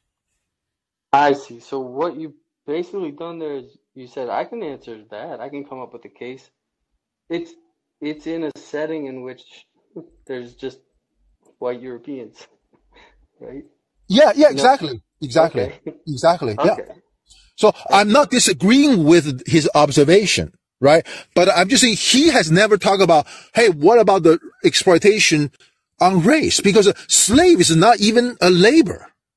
Slave is the property of the slave owners, right? So this is why this is a great segue for me for me to jump right into the next step because I want to say when Professor Maggie, uh, Peggy McIntosh, remember I mentioned her name quite a bit. She's back in the 1980s. She's the one who come up with this uh, concept called the white privilege and male privilege, right? Her theory is believable because our founding fathers are white males. They're not just white, they're males too. Back then, it's a, we are a society predominantly defined by slave owners and the slaves. And that is very distinguishable from the European nations, which are predominantly defined by capitalists and proletarians. Am I saying that correctly? So when Karl Marx observed those, or any other socialist observed those European industrial mode of operations, they are observing a homogeneous group of people exploiting each other, being, you know, the capitalists with the uh, proletarian. Yeah. But we, we have remember proletarians have equal legal standing with the capitalists. They can take legal actions. The English law, which we inherit from America, imported the English common law, English law legal system into this country. But English law and European laws still have some, give some standing to the proletarians. Wait, can I, can I interrupt a Yeah. Uh, so, just, uh, just let me. Finish. So, but slave, remember, slave don't have that luxury. Slave don't have that any of that proletarian stuff. The, the, the injustice is not just a political, economical. This is, a, you know, it's a big difference there between the two. Go, go, go ahead, Phil. Yeah. Well, lots of stuff. Lots of stuff. No, this No, this is no, intended to be provocative. It- Provocative. um, hmm So I'm I'm thinking about the fact that it feels like when you when you talk about that, you're talking in some ways very solidly about the past, right? There there is there is this undisputable, just different thing you can say about race and class when you are lit, talking about literal slavery, right? Yeah. And, th- and and things get messier when you have all kinds of things that have, have seeped into the structure, have become correlated with the class, and you, you you try to fix a bunch of things in the legal system as they pertain to race, but you have these reverberations. So if we're talking about the present day, because I feel like you, you were you were jumping back just now, right? You were jumping back in time. Oh yes, yes. If you if you're talking about the present day, it gets messier. Do you agree? Uh, The disentangle, the disentangling, not not on every issue. On some issues, I think it's pretty clear cut. But go to uh, like that rest the restaurant one. it's a great question. Now, I actually believe uh, this is why I pride myself by seeing things from very, very high above. I don't follow any politics. I don't follow anybody's narratives. I I step back and look at the history and look at what's happening to answer your question. That I don't think today we are in very uh, different or too complicated situation. We're almost following the exact same pattern. And I'll, and I'll explain to you why. Because I don't, I think, or to put it in other words is, what's happening in the past is still happening today. And I would like to change that. If, if that answers your question. I actually do not see that as a much more complicated. No, they are not. That restaurant question is more complicated, but it's not overly. But I, I think you and I can talk more about it in, in the coming days. So, but let me give you an example what I mean. That I don't see a difference what's happening today from what's happening in the past. Okay? Two cases. One is called the Youngstown Steel case. It's a landmark case. Youngstown Steel is in Ohio. It's a steel mill. It's unionized. It, the union is called the United Steel Workers of America. During the Korean War, the workers demanded higher wages. They are threatening to have a strike. The President of the United States, Truman, says, we use steels to make tanks, airplanes, and all those good stuff. We cannot tolerate an increased cost because we are having a war in Korea. So Truman said, I, as the head of the government, has the power to take over the steel mill. Not just Youngstown Steel. There's a bunch of other steel mills. His attorney, uh, assistant U.S. attorney by the name of uh, Baldridge, said this. quote, when the sovereign people adopted the Constitution. Oh, by the way, the sovereign people is not a word I invented. The sovereign people is used. Personal sovereignty, sovereign people is the word by the founding fathers. I'm going to use that to talk about the Dobbs decision later. Just remember, quote, when the sovereign people adopted the Constitution, it limited the power of the Congress and limited the powers of the judiciary, but it did not limit the power of the executive, end quote. That's Harry Truman's lawyer's argument. Say, I'm the president. I'm at, have a war. We all have to support the war. The steel workers, you cannot strike. We're going to take over the mill. It will be nationalized. You cannot strike.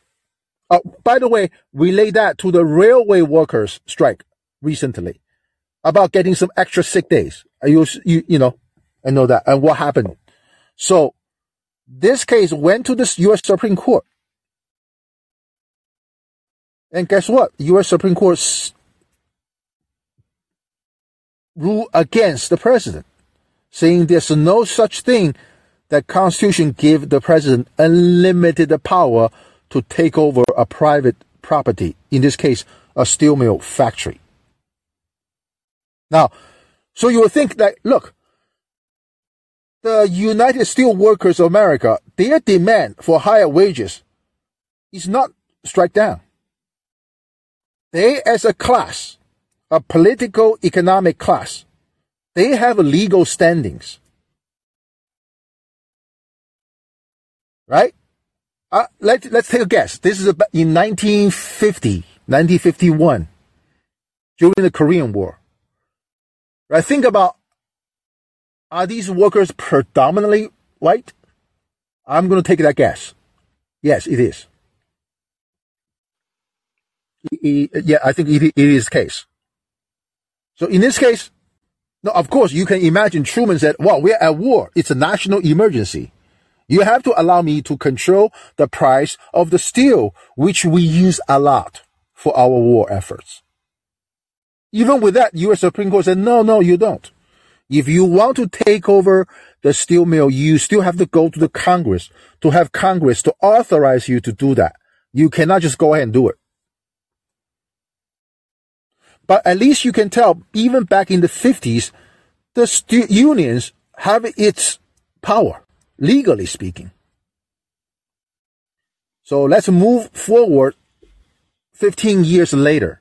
In 1968, city of Memphis, the sanitary workers of city of Memphis, they want better, uh, uh, they are predominantly black folks. They want better uh, wages, better treatment, and all that. They want to form a union. And the mayor said, no, you cannot. No, you cannot. The mayor went on to the local court. It's a chancery court. In local court, use the exact same excuse that oh, a similar excuse that Truman did in the steel mill case. Mayor Henry Loeb said, no, no, these workers should not be allowed to strike because there is a public health and public safety issues at hand here. Okay, guess what? The Tennessee State Court, of course, sided with the mayor. In fact, if you violate that injunction not to have a strike, you'll be arrested. And yes, there were people arrested. So guess what? So the union filed a lawsuit in federal court. It was dismissed within 24 hours. The federal court basically say, oh, by the way, the reason I took a trip to Tennessee, Memphis, is to get more detail about that case. I, I do not know all the story yet, but I know enough to say that the federal court says this is a local matter. You have to resolve it in the local court. And that's when MLK had to travel to Memphis to support the strike. And the city filed another injunction with the federal court saying, please stop this MLK to lead the strike, the demonstration. And the federal court actually did place an injunction, a temporary injunction against MLK. Now, let's compare these two cases. Are these, first of all, class issues, class grievances? Yes. Which one is more urgent? Having a war material at a reasonable price to fight the war? Or take out the trash and the sewage? I would say probably Truman has a stronger case. But the United Steelworker of America, they got, um, you know, they did not lose what they demanded. But the Memphis sanitary workers, they did not get what they demanded through courts either. So is this a race issue or a class issue? I say it's a race issue. Once again, unionism, socialism, communism, these are from the European countries. These are white concept. These are not black concept or Chinese concept. But guess what? In this country, the same grievances arise from the class you're in. The political economic class you're in is actually will end up be treated according to the race, the superclass that you're in. And that is why I would never want to mix the class with the race. They don't. They are severable.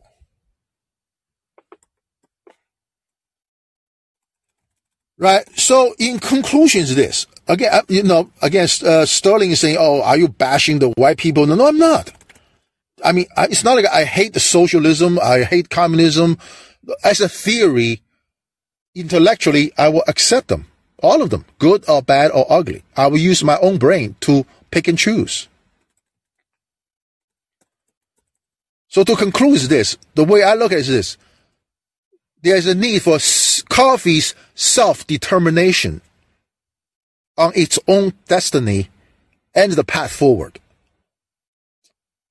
By analyzing and evaluating creamy theories, agendas, narratives, instead of just blindly following them. Basically, don't allow cream to force itself upon coffee. You have to use your brain.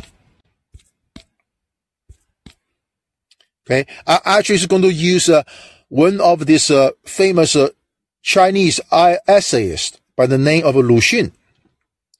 Now, he advocated back in 1934 Remember China in 1934. China in 1934 was facing a tremendous of inflow of Western ideas. Socialism, unionism, communism, Nazism, nationalism, you name it. Influx of Western ideas. Cream white ideas. I'm not against any white ideas. Why theories? That's okay. This is good for you to have those. At the same time, China is extremely closed society. It's a very close society. It's still under the feudalism. A lot of warlords know that. Facing all these great ideas from Europe. Why ideas? What this guy Lu Xun advocates? he advocates is called a gold grabism. Gold dash grab. To grabism. Meaning that you want to do a good analysis on all the ideas in front of you and make your own self determination what to use. I will give you, I will give you example. Karl Marx His idea is based on very industrialized nations. China is the opposite of that. Think about how many industrial factories China will have in 1934. The concept of a proletarian, they, they, they, these are industrial workers. China did not have this many. Mo- vast, vast majority of the Chinese population are peasants. Can you just do a straight copy of Karl Marx into, into China Will that work? No. So I'm going to use Mao as an example. Mao, the guy who actually took over China under the under the name of communism. He is the only communist leader who never studied in Europe or Soviet Union. He never stepped out of China. He actually was laughed at and despised by the Soviet advi- uh, advisors accusing him not a real communist. Okay. But that's his idea. He said Chinese revolution has to be driven by the peasants, not by the workers. So that fits to what Lu Xun said, go grabism. When you have white ideas, white liberals propose this and that, that's good. You should be thankful. But you have to do your own self-determination. To, de- to decide your own destiny and decide what's the best path, path forward for yourself. Cut, cut in, Peter. Go ahead. It's interesting because me and Rudy were talking about something that feels like this earlier today. We are talking about when uh when when a shape doesn't quite fit, like someone gives you a like a, a structure kind of how to think of something, a framework, and you kind of have to ask yourself, you know, does that fit? And not just uh, take it uncritically. So, yeah, I dig where you're coming from. Um, and I've heard that critique of Marx before, and I, and I'm no well-read like Marxist person, but I've heard that interesting critique of him. Um, coming from a certain environment, seeing a certain set of circumstances, and developing a theory that really, apparently, according to a lot of people, is like a virtuosic within that environment, but maybe doesn't apply everywhere. And uh, um, so, yeah, and, and I, I've kind of sensed that too. So I'm with you. Yeah. Um, so, yeah, go ahead. Go ahead. Well, I just want to say too can the same thing happen? Because again, I feel like in the last time I was talking about what still applies, and you reached back. Yes, you, you went you went um you, you fast forwarded a bit, but you were still in the past. Um, What I'm trying to oh, figure out is yes. in the same in the same way that, that, that some ideas were developed in one place, but then it's like a shape and you just keep trying to shove it, you know. They shoved it. The same thing happened apparently in in in, in uh, after the Russian Revolution, from what I've read, is that you know Lenin understood that the the, the idea of, of a, a Marxist revolution doesn't quite fit with with what was going on in Russia and his own sort of branch was, uh, okay, well, we can still kind of make this work in a different way. So it's it's interesting. But um, sorry, oh, uh, what I was going to uh, no no no. I think uh, I I got your point. Once is that uh, I did move move forward a little bit to the 1968 Memphis uh, city sanitary worker strike, but I did not go far enough to more present day. What, why it's still the same? And I think I should tell you why I think it's still the same when Malcolm X criticized this concept of racial integration, when he criticized MLK of this, uh, you know, just mixing with the white liberals, and uh, you know, Malcolm X is always suspicious that you're not going to go anywhere. Is he correct? Yes. Today, uh, I have said in my other prior episode, It is pretty bad still today. And the very reason I said, even crude folks like well-educated, well-intended African Americans, intelligent folks, who will easily buy into this class concept. I said, what the hell happened? You have to know where you're from. You are not from European countries. You are not from Karl Marx. And and the capitalism is the is is is, is connected but separate uh, severable from colonialism. Hey Peter, I have to jump in. There's a thing. Mm-hmm. This is this is one of the things that I think about a lot. There's all kinds of interesting mutts in the world. We're mutt, mutt cultures. You know, it's like a mutt. It's like mixed in. You and I. That's your thing. You focus on on race and, and ethnicity stuff. And so you you you like the what you just did is you were kind of talking to this group of people and you're saying you got to know that you're not from this. And most of that statement is based off of this the race component. You can't say, and I, I don't think what you said is offensive. I'm just trying to make room for all of the different ways that I think people find like their little mini cultures.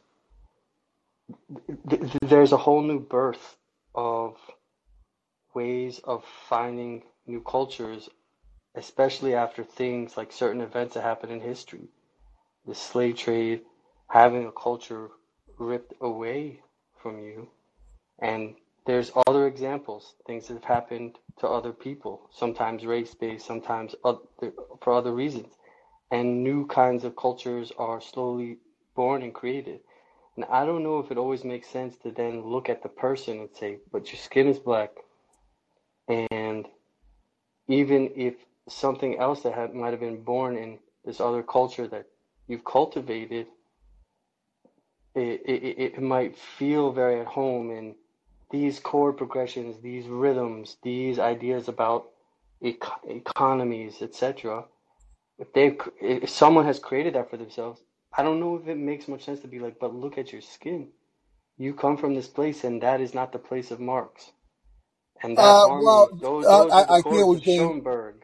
I think I think you misunderstood uh, me in this uh, fashion. Is that if you remember, even in today's uh, episode, I have said you.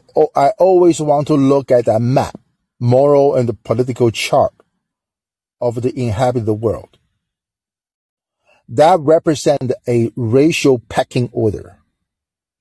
What I'm saying is, remember you asked me, are things different, more uh, convoluted for us to learn? or to distinguish, to dissect? I said, no. I think if you follow that map, our decision by the U.S. government, domestically and overseas, follow that map, follow that moral principle of that map. Now, you may say, I might say, yes, people in America you know, we're a very mixed society, right? Like my best friend who lives in Chinatown, Philadelphia, he has two children, one boy, one girl, both recently married, both married out racially. Nothing wrong with that. This is a, what America is about. Right? But what I'm trying to say is this though. Even if a mixed race US person in this country say, oh, color doesn't mean a thing to me. I'm not disputing that. But that map, if you look at it, still exists today, meaning whatever is a African country is there's still an African country. It's regardless how much cultural genocide has happened because most African countries lost their language. Right? But they're still there. India Another example. These are all on the map in 1828. But look at today. What's their position today? So it may be for a mixed race Americans, race has nothing to do with him or her. I'm not disagreeing with that. I'm not disputing that. But I'm saying from a global perspective, from a global justice perspective, those maps, those countries, those civilizations, those ethnicities, they fortunately did not all disappear after all these colonial ruling uh, rules. So to, for that, I believe we are still, you know, carry forward what we, what the Western rulers has envisioned back in 1828. I don't know whether I answer your question now. That, that's what I mean. No, I'm not trying to say, oh, you don't, I'm not like a Joe Biden. If you don't vote for me, you're not black. No, I'm not saying that. And I, I acknowledge the fact that America is such a, a mixed race society, multiracial society, that many people may not feel anything about where they're coming from. Got you. But it's interesting then because you could take someone who's, say, Irish American and say to them the same things about like Marx and socialism, right? You could be like, this isn't, this is what, what, what do you have to do with this? This isn't your thing, you know? Well, I would not because first of all, I mean, I think if you hear from me before is in some other shows, I'm not believer in uh, communism in, in the USA. Socialism maybe uh, it's already very far st- stretched. Okay. And uh, I'm not believer in that because I actually believe a capitalism could work had we resolved the racial debt, very, very deep racial debt. The longer we try to avoid that, the worse off we will be. You know, I read, I think today is that there is like hundreds of teens in Chicago rushed to Chicago downtown and made uh, some bad mess there. This is a sign of not a criminal justice system. This is a sign of the failure of our education system tracing back to separate but equal. You know, you can have uh, someone come to me, oh, I always be a union organizer for the teachers union. But are the teach is teachers union responsible for this racial gap? Achievement gap? I have a question. If, let's say, go ahead. Uh-huh. Let's say some kind of rule is implemented for racial reasons historically. Um, and, and that law stays in place in, in some region. And then the, the, the population changes so that it's at, it all ends up being one race. Let's say it's all white people now there. The, the law stays in place. And it's still used to discriminate against, say, working people. It, it, it was implemented because most of the working people were, say, black. Is that an example of an an, uh, an entrenched racism? Well, I no, this is a very hypothetical question, but I actually have a real question. But I think similarly will answer, give you an answer what you're trying to what you're trying to get. If you go back to today, as of today, if you go to China or Vietnam, both are led by the communist. Right? It's a one party system, both of them. You go to talk to the union organizers. Remember, as a socialist, a communist, they cannot ban union. You know that, right? You go and talk to the union leaders there. What kind of a union you think they're going to have? I can tell you. The union there is a far weaker than the union in America.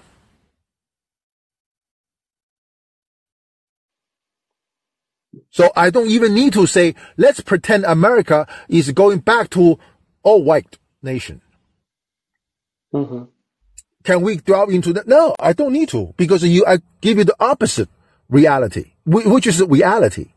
You go to talk to, and this is a lot of factories, right? We remember again, union is from a manufacturing society, industrial society, where European once were.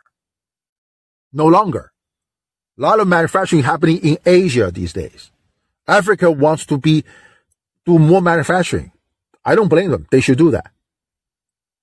In these manufacturing jobs, these are the so-called uh, proletarians, as Karl Marx said. You go ask them. So for, for me, these uh, so-called American socialists, white left, whatever you call them, they never go there and ask those people. This is why I said, as a class, a political class or economic class, workers has certain rights. It's the problem is, like I said, slaves has no rights.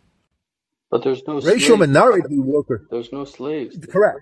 And even the free slaves, when they become city workers, as as in Memphis, city sanitary workers, they still don't have the rights. That's why if you see those pictures of a sanitary worker strike, because I don't quite understand when I first saw the sign.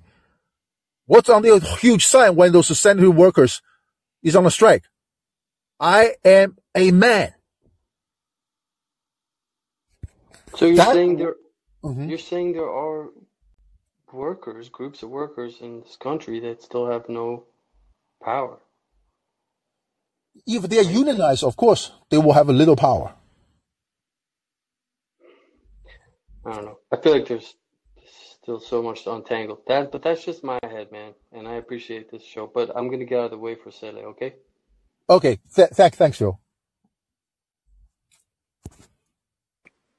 Hey, Shelly, go ahead. Okay, I I had to go, took a deep breath, and I came back. I just to make a very very respectful criticism. You know that woman that you were talking to? She doesn't listen. She doesn't listen. You mean Sterling? Doesn't, yeah, she does not listen. Uh-huh, like whatever you say to her, Uh-huh. she comes back and she even is threatening.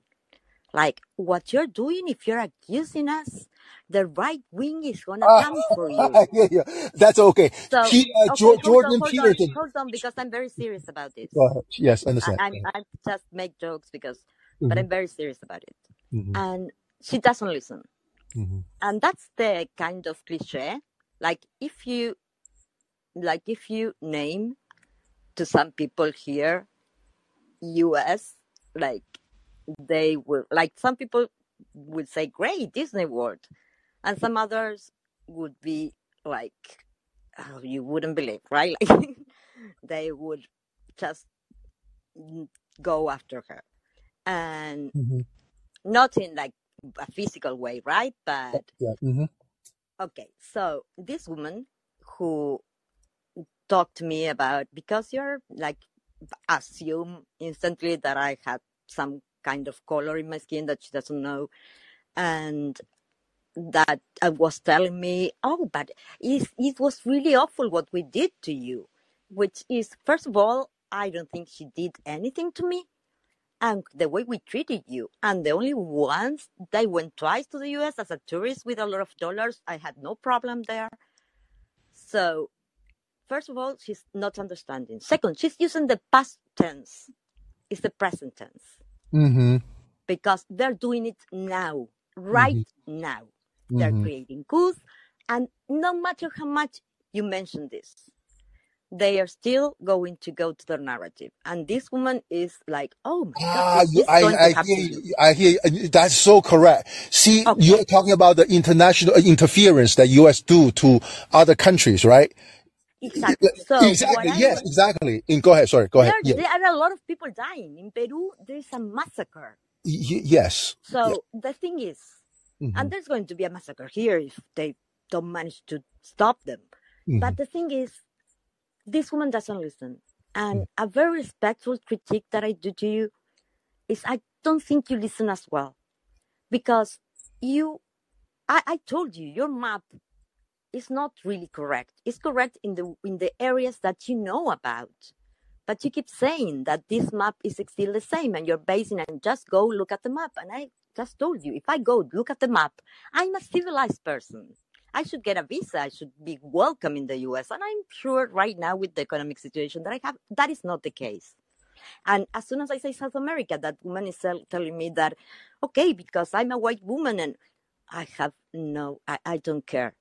To me, you are someone from the US and it's more privileged than someone from the South American region. That's it, right? Like, I don't care if you're white, black, Chinese, Latino, or whatever, right? Like, whatever social scale, we have a worse one here. If you're poor, poorness is worse here. So the thing is, I think you have a way of looking at things the way the US people have, like that woman has, that doesn't understand. You have a way of looking at things from the East that is amazing and it's helpful. But if you are start, I try to see everything through that lens, you're not never going to understand, for instance, South America. Never. Like there's no way. Because like here, how how you bring this racism that you talk so much about when the the kids begging on the street are blonde and with blue eyes most of the time, many of the times, right? And Yeah, the thing is that yeah, they don't speak properly. yeah. I, wait, I, because oh, they don't speak properly. uh, I admit it. I do not know South America even Yeah, close to be good enough, yeah, right? I So the understand, fact that and you you, admit it. But right, if you if if if you start like if you continue to base the whole theory in a world that is half the world and the rest is not like that, you're missing a point that I think Phil was making. The point that Phil was making is that things have changed a lot, and in many cases, racism is still present, many times mixed with class issues, right? Like many times. So if you don't look at the class issues when you see race, it's the same as not seeing the race issues when you see class. Because even if you solve the class people in the US, the the the the racism in the US, you will have a lot of poverty, of marginalized, and I don't know how the hell are they going to go out of it.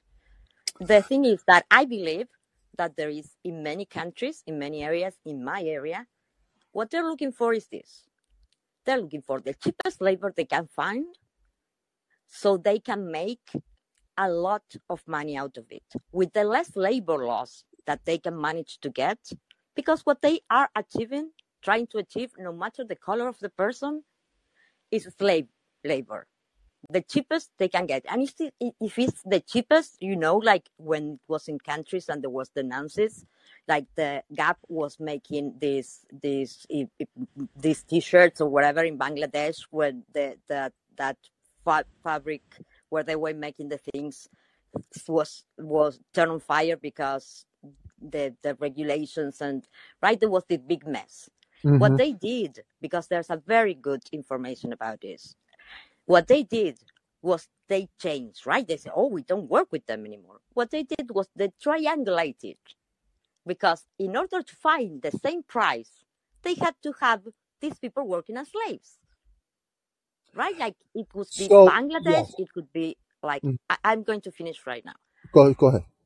and the second thing is if you have an idea of how much slave labor have have um, have augmented right? Like here in in in our coast 200 uh, um, miles from here not kilometers miles from here is the end of our water right? Of our continental right to this water. But as very different from many regions in every region they usually the continental floor had already stopped and it goes down. So there is no fish after that, right? In our case, it goes beyond. So at night, when you are in a plane, you can see a city in the middle of the ocean. This city is made by boats. All these boats, most of them Chinese, I might say, work in conditions that are slave, maybe some slaves that were not treated as bad would be like looking at because they don't go out from those from those not that just Chinese, right? Like the, there's Japanese, there's Spaniards. I, I'm saying the majority, so that you see that every country is involved, and these are their own people of their same color that are working in these conditions. And in other countries, like I, I, I will send you the data because I don't really remember. People have been like liberated after nine years of being in a boat that they were tricked into. And these were the same citizens of the same color of these countries. So my point is it goes a lot it goes a long way. Right? Like you cannot see I don't see I don't think you have to see as class because when you are talking about slave labor, class doesn't work. We're not talking about an oppressed class anymore, right? It's something different. And those think that you can see it on the lenses of race only. Okay, so let let me respond a little bit. Uh, so first of all, I think uh, I will repeat my admissions that I did not even know that the on that map the South America is uh, uh, I now remember that the circle is red along the coastal area of that South America area, and I uh, you are correct. I don't even know why they are colored as yellow, meaning civilized. That's first thing, my mission. Second is this is that in today's episode, I've said I'm not trying to say class is not an issue. I'm just saying class is a severable issue from the race itself. And uh, third is this. I went through college education in China in social science and the political economy, the Karl Marx theory and all that is part of the deal.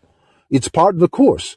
And there, there were, uh, you know, I grew up in industrial cities, Shanghai, Guangzhou, and uh, these were the two most advanced cities in China. There were factories back in the thir- 1930s. The working condition was extremely horrible, as uh, just as Karl Marx has observed in Europe. So the horrible working condition, child labor, all the bad labor practice you're talking about, I'm fully aware of them. I personally feel very lucky that I personally never went through those uh, labor situation, but uh, I'm am fully aware of those. I'm fully aware of those. I'm not trying to downplay that at all. This show is strictly within the United States. We, under the founding principle of this country, each person is a sovereign person we as a human being individually has the highest valuation under our law, under our founding principle. And uh, that is very different from any other country, from European country, from South American country, or any Asian countries. That's why I always want to stress that. That's wrong. That's U- wrong. U.S. is Latin okay. American let- constitutions let- are based on the U.S. Constitution. It's let, the same let, right. let, let me finish. So I always said U.S. capitalism is a special brand. It's, I call it racialized capitalism. So I have said that. So I used both words, racialized capitalism. My, Okay. It's like, you never Mhm. heard my point, Peter. You never heard my my point is you are you spent like I I, I heard you uh, with the other phone like online, so I I've been hearing you, and I heard you say many times this is a world thing. Look at the map. This is a world thing. So is it a world thing or is it a US thing? So the second the second point is uh, when you talk about that, right? Like the all Latin American constitutions were based on the U.S. Constitution. It's the same right. We have the same rights. So it's not a unique thing of the U.S. The unique thing of the U.S. is the capacity that they had of amounting to a lot, a lot of money, a horrible secret service, apparently no morals, and a huge army. And the thing is, there is a, a very, very, I can tell you, not now, of course, but a very economic history of why that happened and how the the thing that the US was first like a hundred years almost first in in being free. And a second one in using slaves for so much longer than the rest. And a third one in it the way it was constituted and the immigrants the way they they that they, the spaniards were very different colonizers. They were looters they were not colonizers in the same way that the english were. They didn't want to stay. They didn't pretend to. So it's either you analyze it as a world thing or as a you if, if you're analyzing as a us thing I, I mm-hmm. step out right? I like second i'm not a marxist I don't know where you get that idea. And I was saying that I don't. I'm not saying you're Marxist. No, no, I never say you're Marxist. I cannot tell where you're. Because you, you were telling me that you you know Marx and that. Yeah, no, I, I don't I don't look at it. I, I don't think that some theory that was written a very good one. I love it. Like uh, what it was it like 150 years ago in a different continent can be applied at all like right like some things can be taken from it my favorite part is the, the analyzing of the history in a materialism way but i don't think you can take any of that and put it right like transplant it into any country. That's ridiculous. They tried to do it here in the 70s and it went wrong because of what you said. The proletariat was a very specific class and that proletariat was in a very specific moment with a very specific economic situation and when they try to implement it elsewhere in the same way, it doesn't work. If the proletariat are not hungry, for instance, it does not work. So there is many things to that that we can discuss at other okay, times. So okay. I don't think you can. But the thing about just if it's the U.S., it's the U.S. But it's not correct to analyze the rest of the world that way. Of course, I'm not analyzing the entire world that way at all. First of all, going back to that map, I've never said that map is uh, mixing uh, the US versus the rest of the world.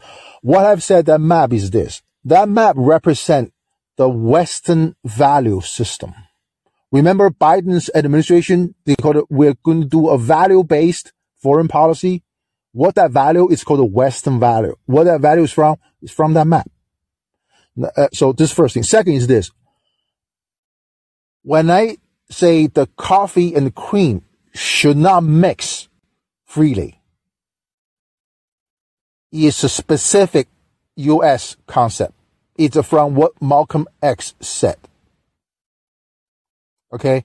So I am not disputing all the class theories by Karl Marx and other socialist or communist theorists. And it's likely applicable to other countries. Uh, and uh, whether they have the same constitution with the U.S. or not.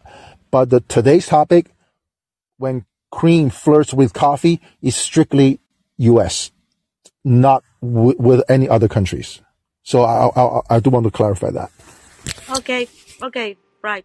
It's it's okay. And again, yeah, Biden says that we are the front yard and we are civilizing that map. So, like, yeah, yeah, yeah. check it out yeah, you know, I, I feel like you didn't understand the words I was saying, but because I talk, I said it's not class, it's not racism, it's a lot more. But yeah, I, am not. I don't even consider myself an expert in class. The only thing I see is that I see the difference here. I want to. But I'm not know, fighting. I'm not saying it is class. Mm-hmm. But it's, it's I understand. I understand. Yep, I understand. I appreciate it. I appreciate it. So yeah, actually, that's all I want to talk about, and uh, I do appreciate everybody uh, listening in and. Uh, and, uh, you know, let me just quickly check the chat in case someone, uh, what's coffee then? uh, Lysol, you, you, uh, you just have to go to, uh, uh Malcolm X when he talk about the coffee and cream. So just go ahead and Google that. Uh, no, Brady, cream's not a cracker. You, uh, I have never used uh, any racial slurs. I only use chinks, okay? Because I'm Chinese. I can use the word chinks. Uh, Peter's understanding of America's national origin as it pertains to the historical evolution of individual freedom, sovereignty, etc. Yeah, I mean, I feel special being American because, uh, like I said earlier, that government attorney, when he filed, when he argued his case for the president, has said, when the sovereign people approve the Constitution, we, the sovereign people, lend the power to the government. Okay? So the sovereignty is within the people, we the people, not the government. And of course, you will say, you know, these days it's upside down. Yes, agree. The, the you know, the deep state, as I said, the deep state is is uh, upside down. The deep state has, you know, has the sovereignty over our money, our blood, our lives, which is totally upside down. And uh, yeah, so yeah, that's pretty much what I have. Go ahead, Rudy. Hey Peter, a couple of questions. Um, Mhm. um, so earlier, did you say that Chinese people had never been enslaved? I asked that because oftentimes when you're talking about, you know, reparations, for example, people in the United States like to say, well, everybody's been somebody's slave at some point. So, um, you know, if if this is true, then at least that sort of pokes a hole through that. Um, Yes, this is the. Go ahead. Sorry. Go ahead. no, no, This that's, is that's this is a typical Carl- Tucker Carlson's narrative. He said, "What about slavery? Everybody have slavery, right?" No, he's uh, like I always said, uh, slavery in America is extremely uh, unique. They are different. Like uh, if you talk about Chinese slavery, Tibet. Remember the other day you talk about Dalai Lama. You're correct. In in Tibet, back prior to 1949, uh, there's a slaves in Tibet uh, because Tibet is a theocratic society. Um, uh, you know, we, are, we, we could become a theocratic, uh, theocratic society too, if we, we're not careful, we, we, if we don't fight back. Uh, so there was, there were slaves in, in Tibet.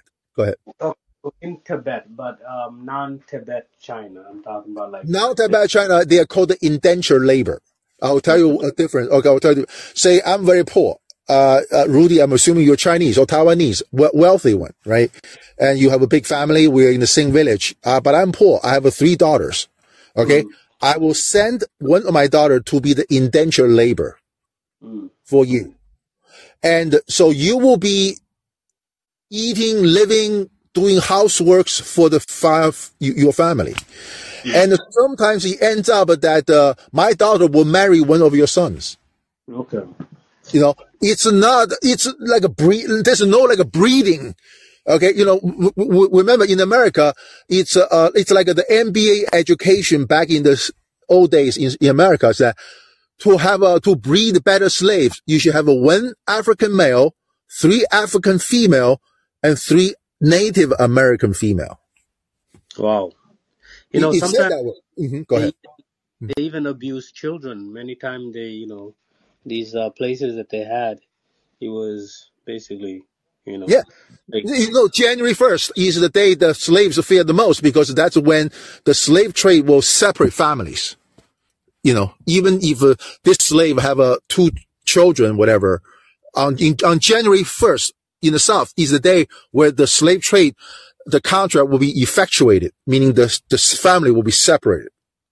These are, these are extremely barbaric. Talking about that map again. In hmm Chinese culture, this will become extreme. Mean, the indentured labor, like I always said, the first case of a slavery, I disagree with those African scholar, uh, African American scholars saying slaves started in 1619. No, the slavery started in 1670 when the Virginia court sent, sentenced an indentured labor, an African, to be a slave because he and the two other indentured laborers escaped. The two other indentured labor, one is named Scott Boy. The other one is called the Dutch Boy, meaning that they're both, they're both from European countries. But this guy, John Punch, is from African, is mm. African.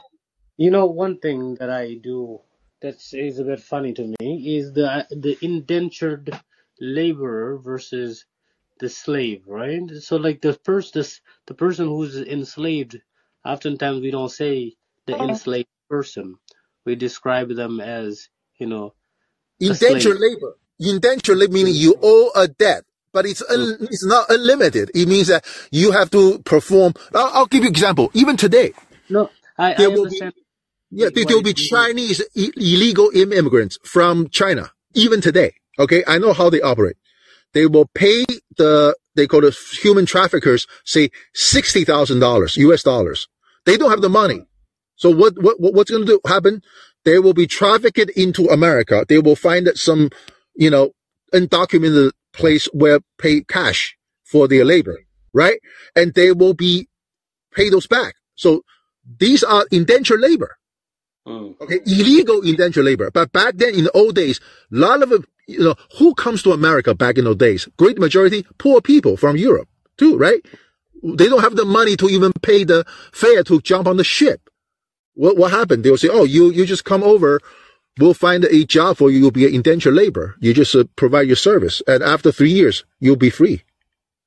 Um, um, no, one of the things I was just um, thinking about is, I personally, I think, you know, the more that we talk about slavery and stuff, the more to me it's sounding, at least I, I, I want to think that it's a good idea to refer to the people that were enslaved as people that were enslaved as, but I don't know, I'm, I'm a little bit sensitive to the word slave, right? To calling a person a slave. I think I, I, like enslaved people more um, because I, you know, I don't, I'm not really very stuck up on too many words, but I think there is an identity, an idea that is created when one says slave versus when one says an enslaved person. Because like when you say an enslaved person, then you one really understands like how wicked uh, much of what you're describing was. You know, the selling of people uh, on the you know first of January, or the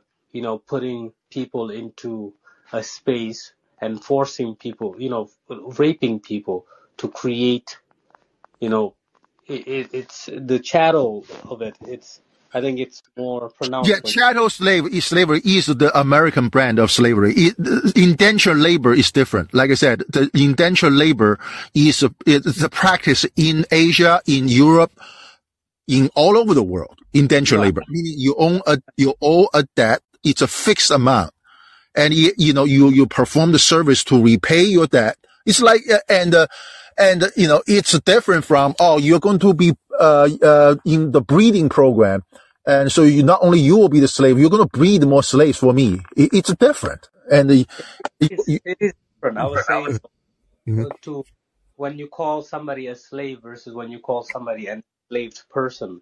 There's two different things there. correct. Yep. It's a re- there's a political rhetoric, right? If I'm organizing a, a union, I would say, oh, my fellow workers are are working like us slaves. You know, that's a rhetoric. That's not a political rhetoric. It's not, you know, it, it's you know just like a political opponents calling each other Nazis or pedophiles or, or, or rapists and all that, right? And uh, that's you know that's what they do. Mm, yeah, I don't know. I, I I can see where one says like what you're talking about, but I was I was thinking it's not like a, a rhetoric thing. It's uh, maybe it is, but it's these to say that a person is an enslaved person. I think is more appropriate than just uh, here I am being a, a you know verb a word Nazi. But you know I again if if it's um passing by you know but i think but i'm i'm finding that oftentimes we're talking about you know enslaved people. And so the more you talk about these things the more it starts to stick with you. And if it's if it's a, if it's something that sticks with me for a while then i start to think about okay maybe i should like really tailor make it you know to uh, you, you you do you see what i'm saying Yes, yes, I do. Yes, I do. Mm, Uh, Like, uh, uh, has talked about the horrible working conditions in, uh, uh, you know, uh, o- over uh, the ocean somewhere in South America with the Chinese uh, fishing ships and all that. I saw some of those. You know, I'm fully aware of that. You know, again, money drives people, right? We all have greed, right? I've said it before is that a, a, a capitalist wrong is a, in my opinion, a private wrong. If Amazon mistreated its worker, oh, by the way, I had some, uh, bad FedEx shipment in Delaware. I went to the FedEx location. I'll tell you this. I look at the cars, those FedEx truckers, drivers driving. I, I almost had tears in my eyes because they all beat up automobile vehicles. And most of these folks have a family. Most of them, uh, you know, these are poor whites, racial minorities, FedEx drivers I'm talking about. Okay. And I don't know whether they have a union or not, but I just know in the, the parking lots, their cars are like a piece. They all, most of, 75% of their cars they drive to work are piece of shit. Like if they have a, uh, missing bumpers, smashed windows. I said, these are the people that are working very hard daily, deliver our packages. You know, even though they messed up my package, I never complain. I just, I pick up my package. Uh, so, but going back to, to what Chalet said, I'm not disagreeing with her. I'm just saying it is a private wrong. It's a co- private co- employer did something wrong against its workers. Racialized capitalism is a government wrong.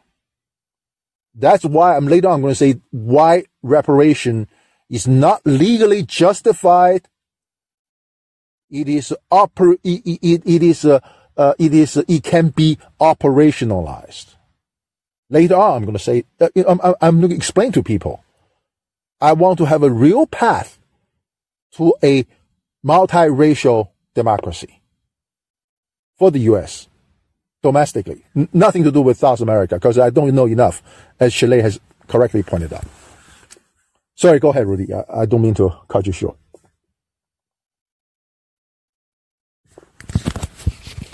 Uh, Stoopy, Stoopy was trying to come in. Let, let me make Stoopy the speaker.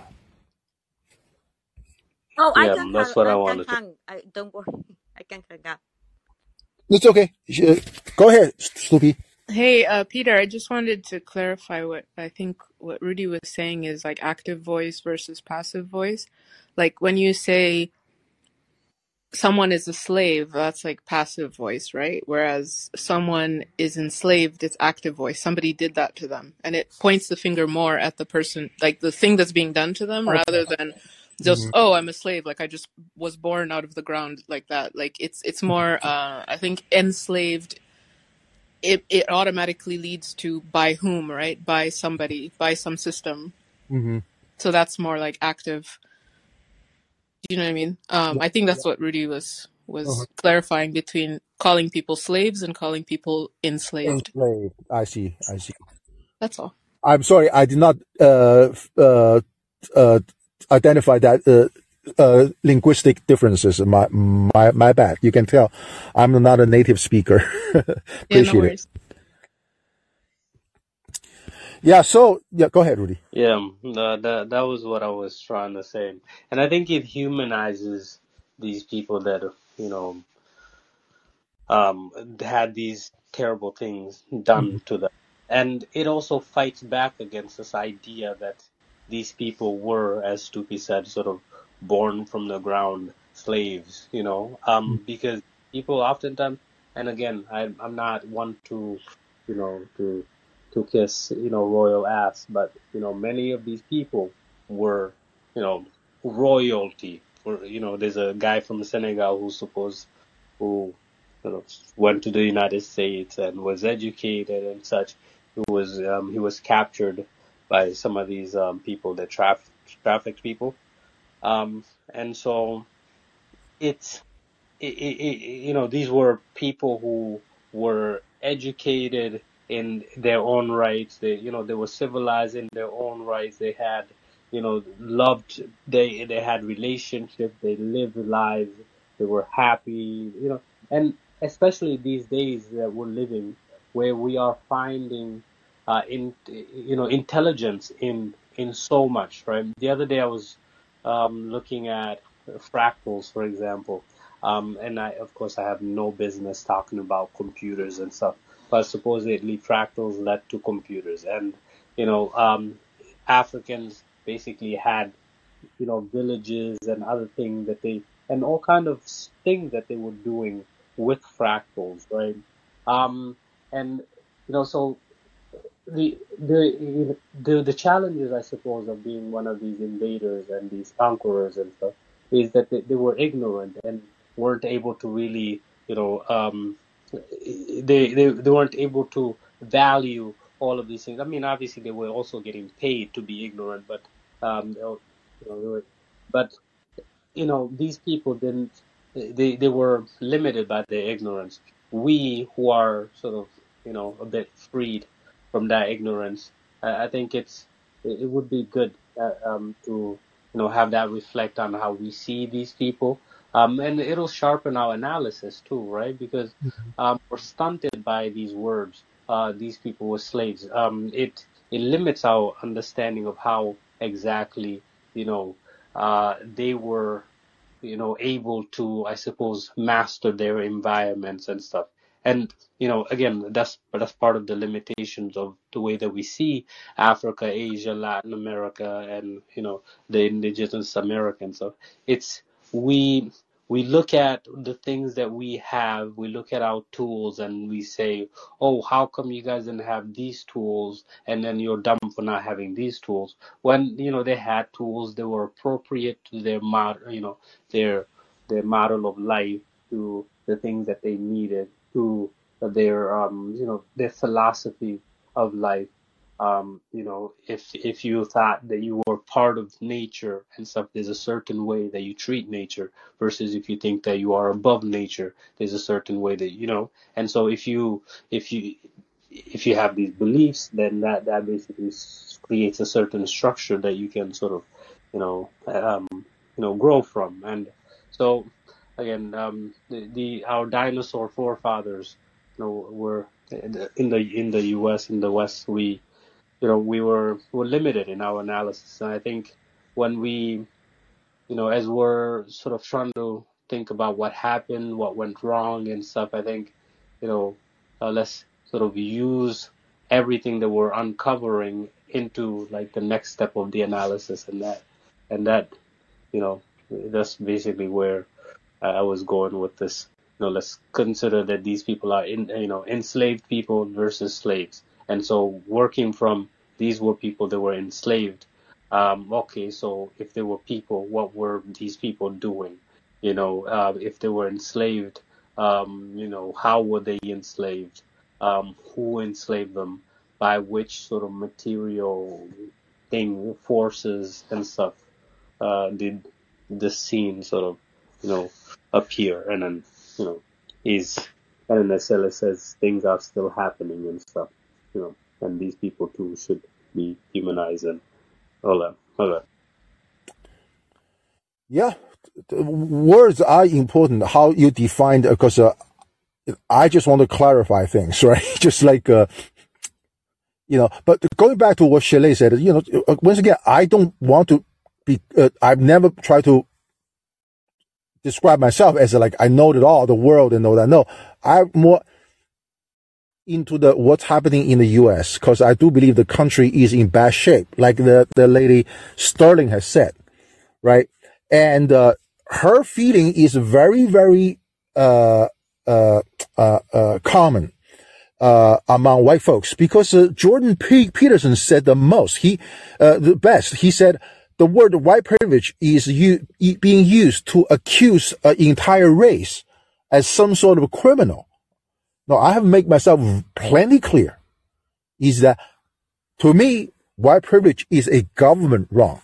I have a problem with this government wrong. And, you know, it's not against, with a broad brush against entire race. No, there is a lot of great I, white folks. I, I, oh. I think you're missing the point there, Peter.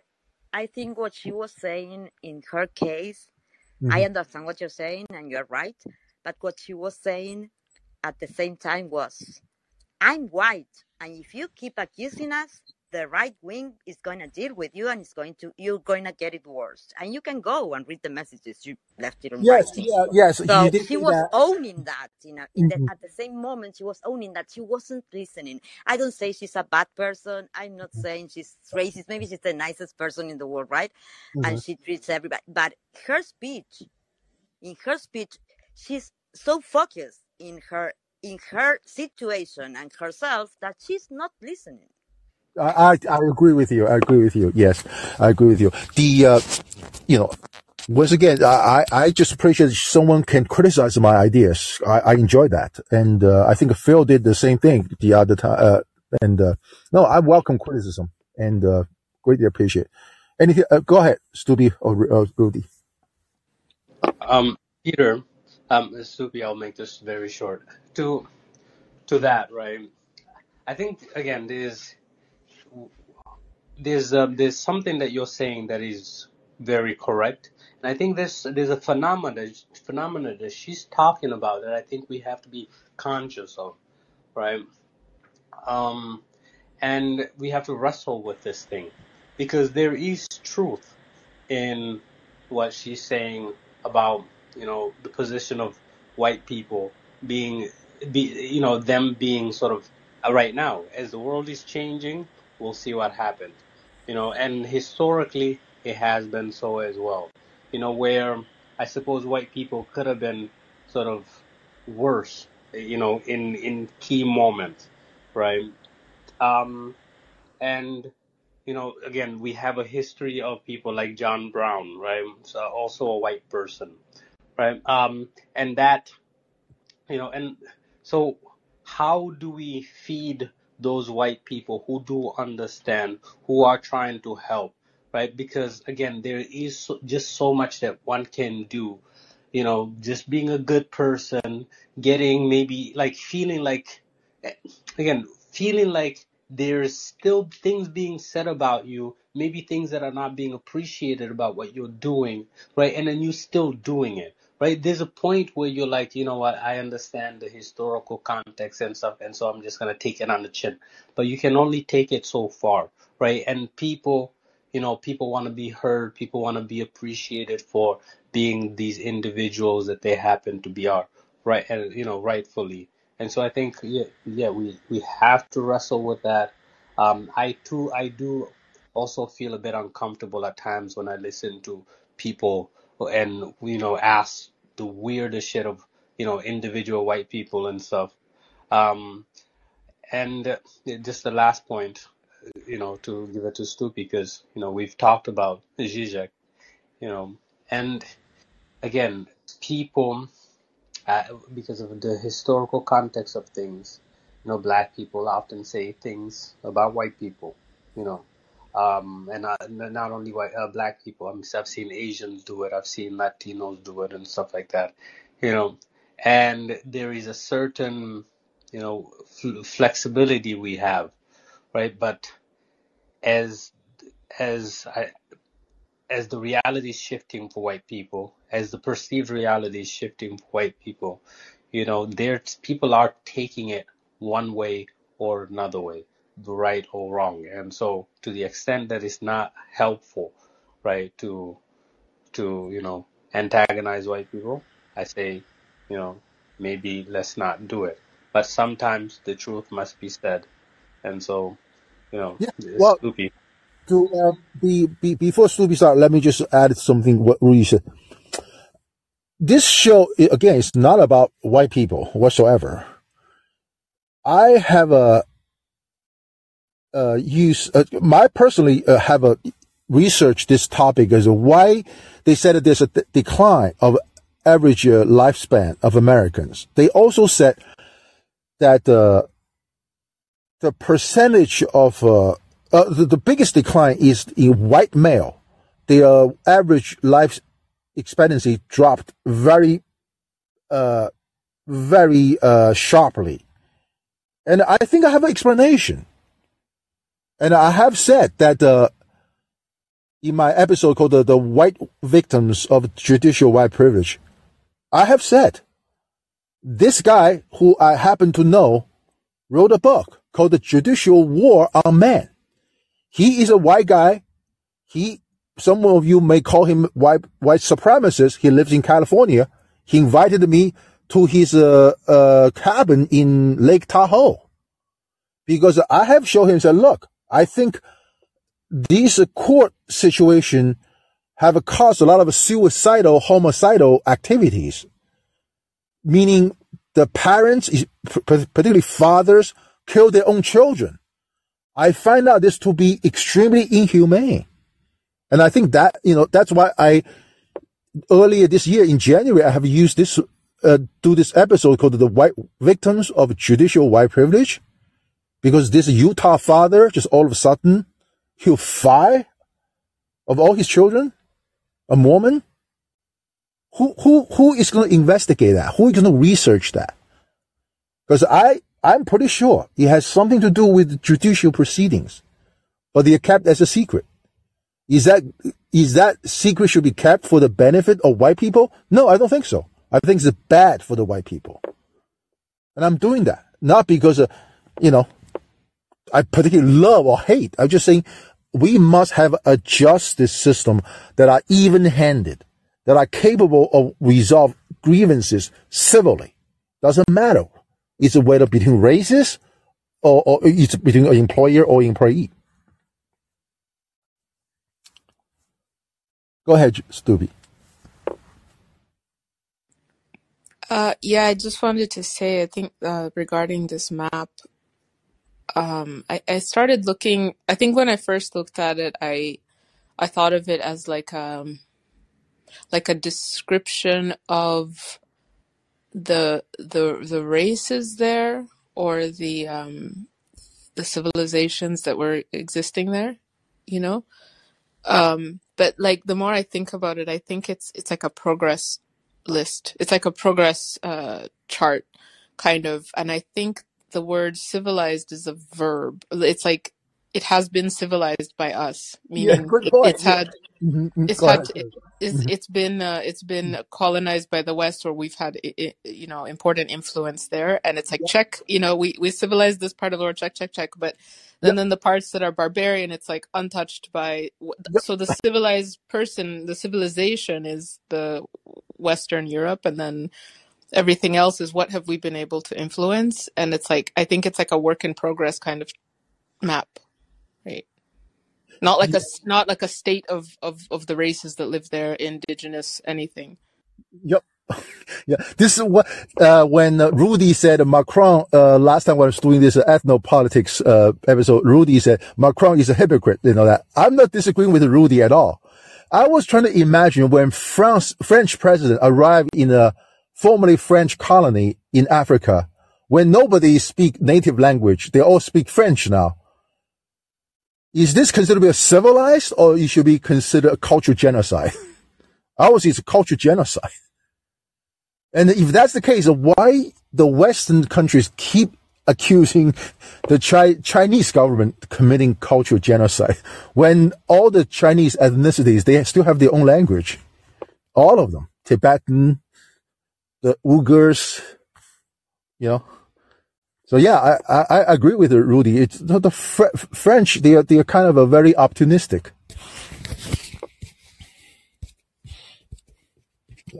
So yeah, th- I I love that map. This is the, the great. It's, it's a national treasure as far as I'm concerned. It explains not just the domestic policies here in the U.S., but also our foreign policies. And uh, again, Soleil taught me a lesson about the South America. Again, I did not realize that i- in the coastal area of South America in that map, they are yellow. They are considered civilized, and I don't even know why. And I will, you know, follow up with the Chalet in, in the future. So, any any closing thoughts, guys? Chalet, Rudy, and Stoopy. Um, um, the in this sort of um fractal project that I was um watching, right? There was a presentation on it. They were talking about trying to get, you know, African American kids, minority kids, to to feel proud of I guess their people's um, accomplishments in technology and stuff, right? And related to their present lives, and you know, so for African American for kids, for example, some of them were interested in like cornrows, right? And the fractals in cornrows and stuff. And so that was something that was that could be connected with them. And then like there were other kids who were able to somehow touch get in touch with their roots through this thing. And so for the then they had basically the guy was like, but we didn't want the white kids to feel you know feel left out. so then we started looking at, you know, West Virginia, for example, as an inspiration for, you know, the things that, you know, people, I guess, it's not, I'm, I'm missing the word, but like, you know, common folk, the, the thing that they, the, the art that they were sort of doing and stuff that were liberating and they were ultimately on the right side, you know. Um, so then they didn't feel like, oh, like these guys have some like deep rooted thing, but we don't have that as like these white kids. Like we're somehow disconnected from, you know, the the the you know the ecosystem and stuff. So that you know that's pretty cool. So I suppose that's the challenge, right? And Peter, you're right that in other rooms you've you know you've spoken about like the you know the victims of this uh, judicial white system and stuff like that, and you know I guess people can look at it there, but you know understanding that people are a bit sensitive at times with this stuff, I think it's always good to weave a little bit of that into this thing. Like, hey guys, this is not to antagonize, you know, to make people who um, sort of are feel, you know, fighting the right fight feel like they don't belong, you know, ultimately you know. Um, but and all that. But yeah, appreciate you, man. That's all I have to say. Oh, th- thank you. Uh, thank you. I want to thank everybody. Can, can I Uh, just like, something, oh, Peter? Um, go ahead. I wanted to know that map, if I could read something about it, uh, right? Like if I I'm interested in in in finding out why it was white, why it was yellow, uh, if there was some written with it or just a map. Uh, th- I think the best map, uh, the best version is on the Reddit. And the Reddit has uh, some, like, a, you will take some picture of the different sections of that map. And, uh, I think you, you really have to know the history of that region to understand why it's mapped that way. Oh yeah, I get it, but right? there's not an, an there's not a book that comes with it or something. No, no, I don't think so. Oh okay. You know, I don't think, uh, uh, another great example is this. I have a re- recently learned that, uh, uh, uh, Antony Blinken is visiting Vietnam. And so now I will have the opportunity, opportunity to explain this uh, Sino-Vietnam War during the 90s because, Andrew the other day has clearly shown me that despite the fact he's a smart person, he's totally brainwashed. Uh, about the, that conflict and why, and I, you know, I, so I will do a episode on that, uh, side, uh, a- a- about the China-Vietnam relationship. And, uh, the funny part is that in that picture on Antony Blinken's own Twitter account, in that meeting, there is a Vietnamese flag behind the Vietnamese leader, which I, who I don't know the name.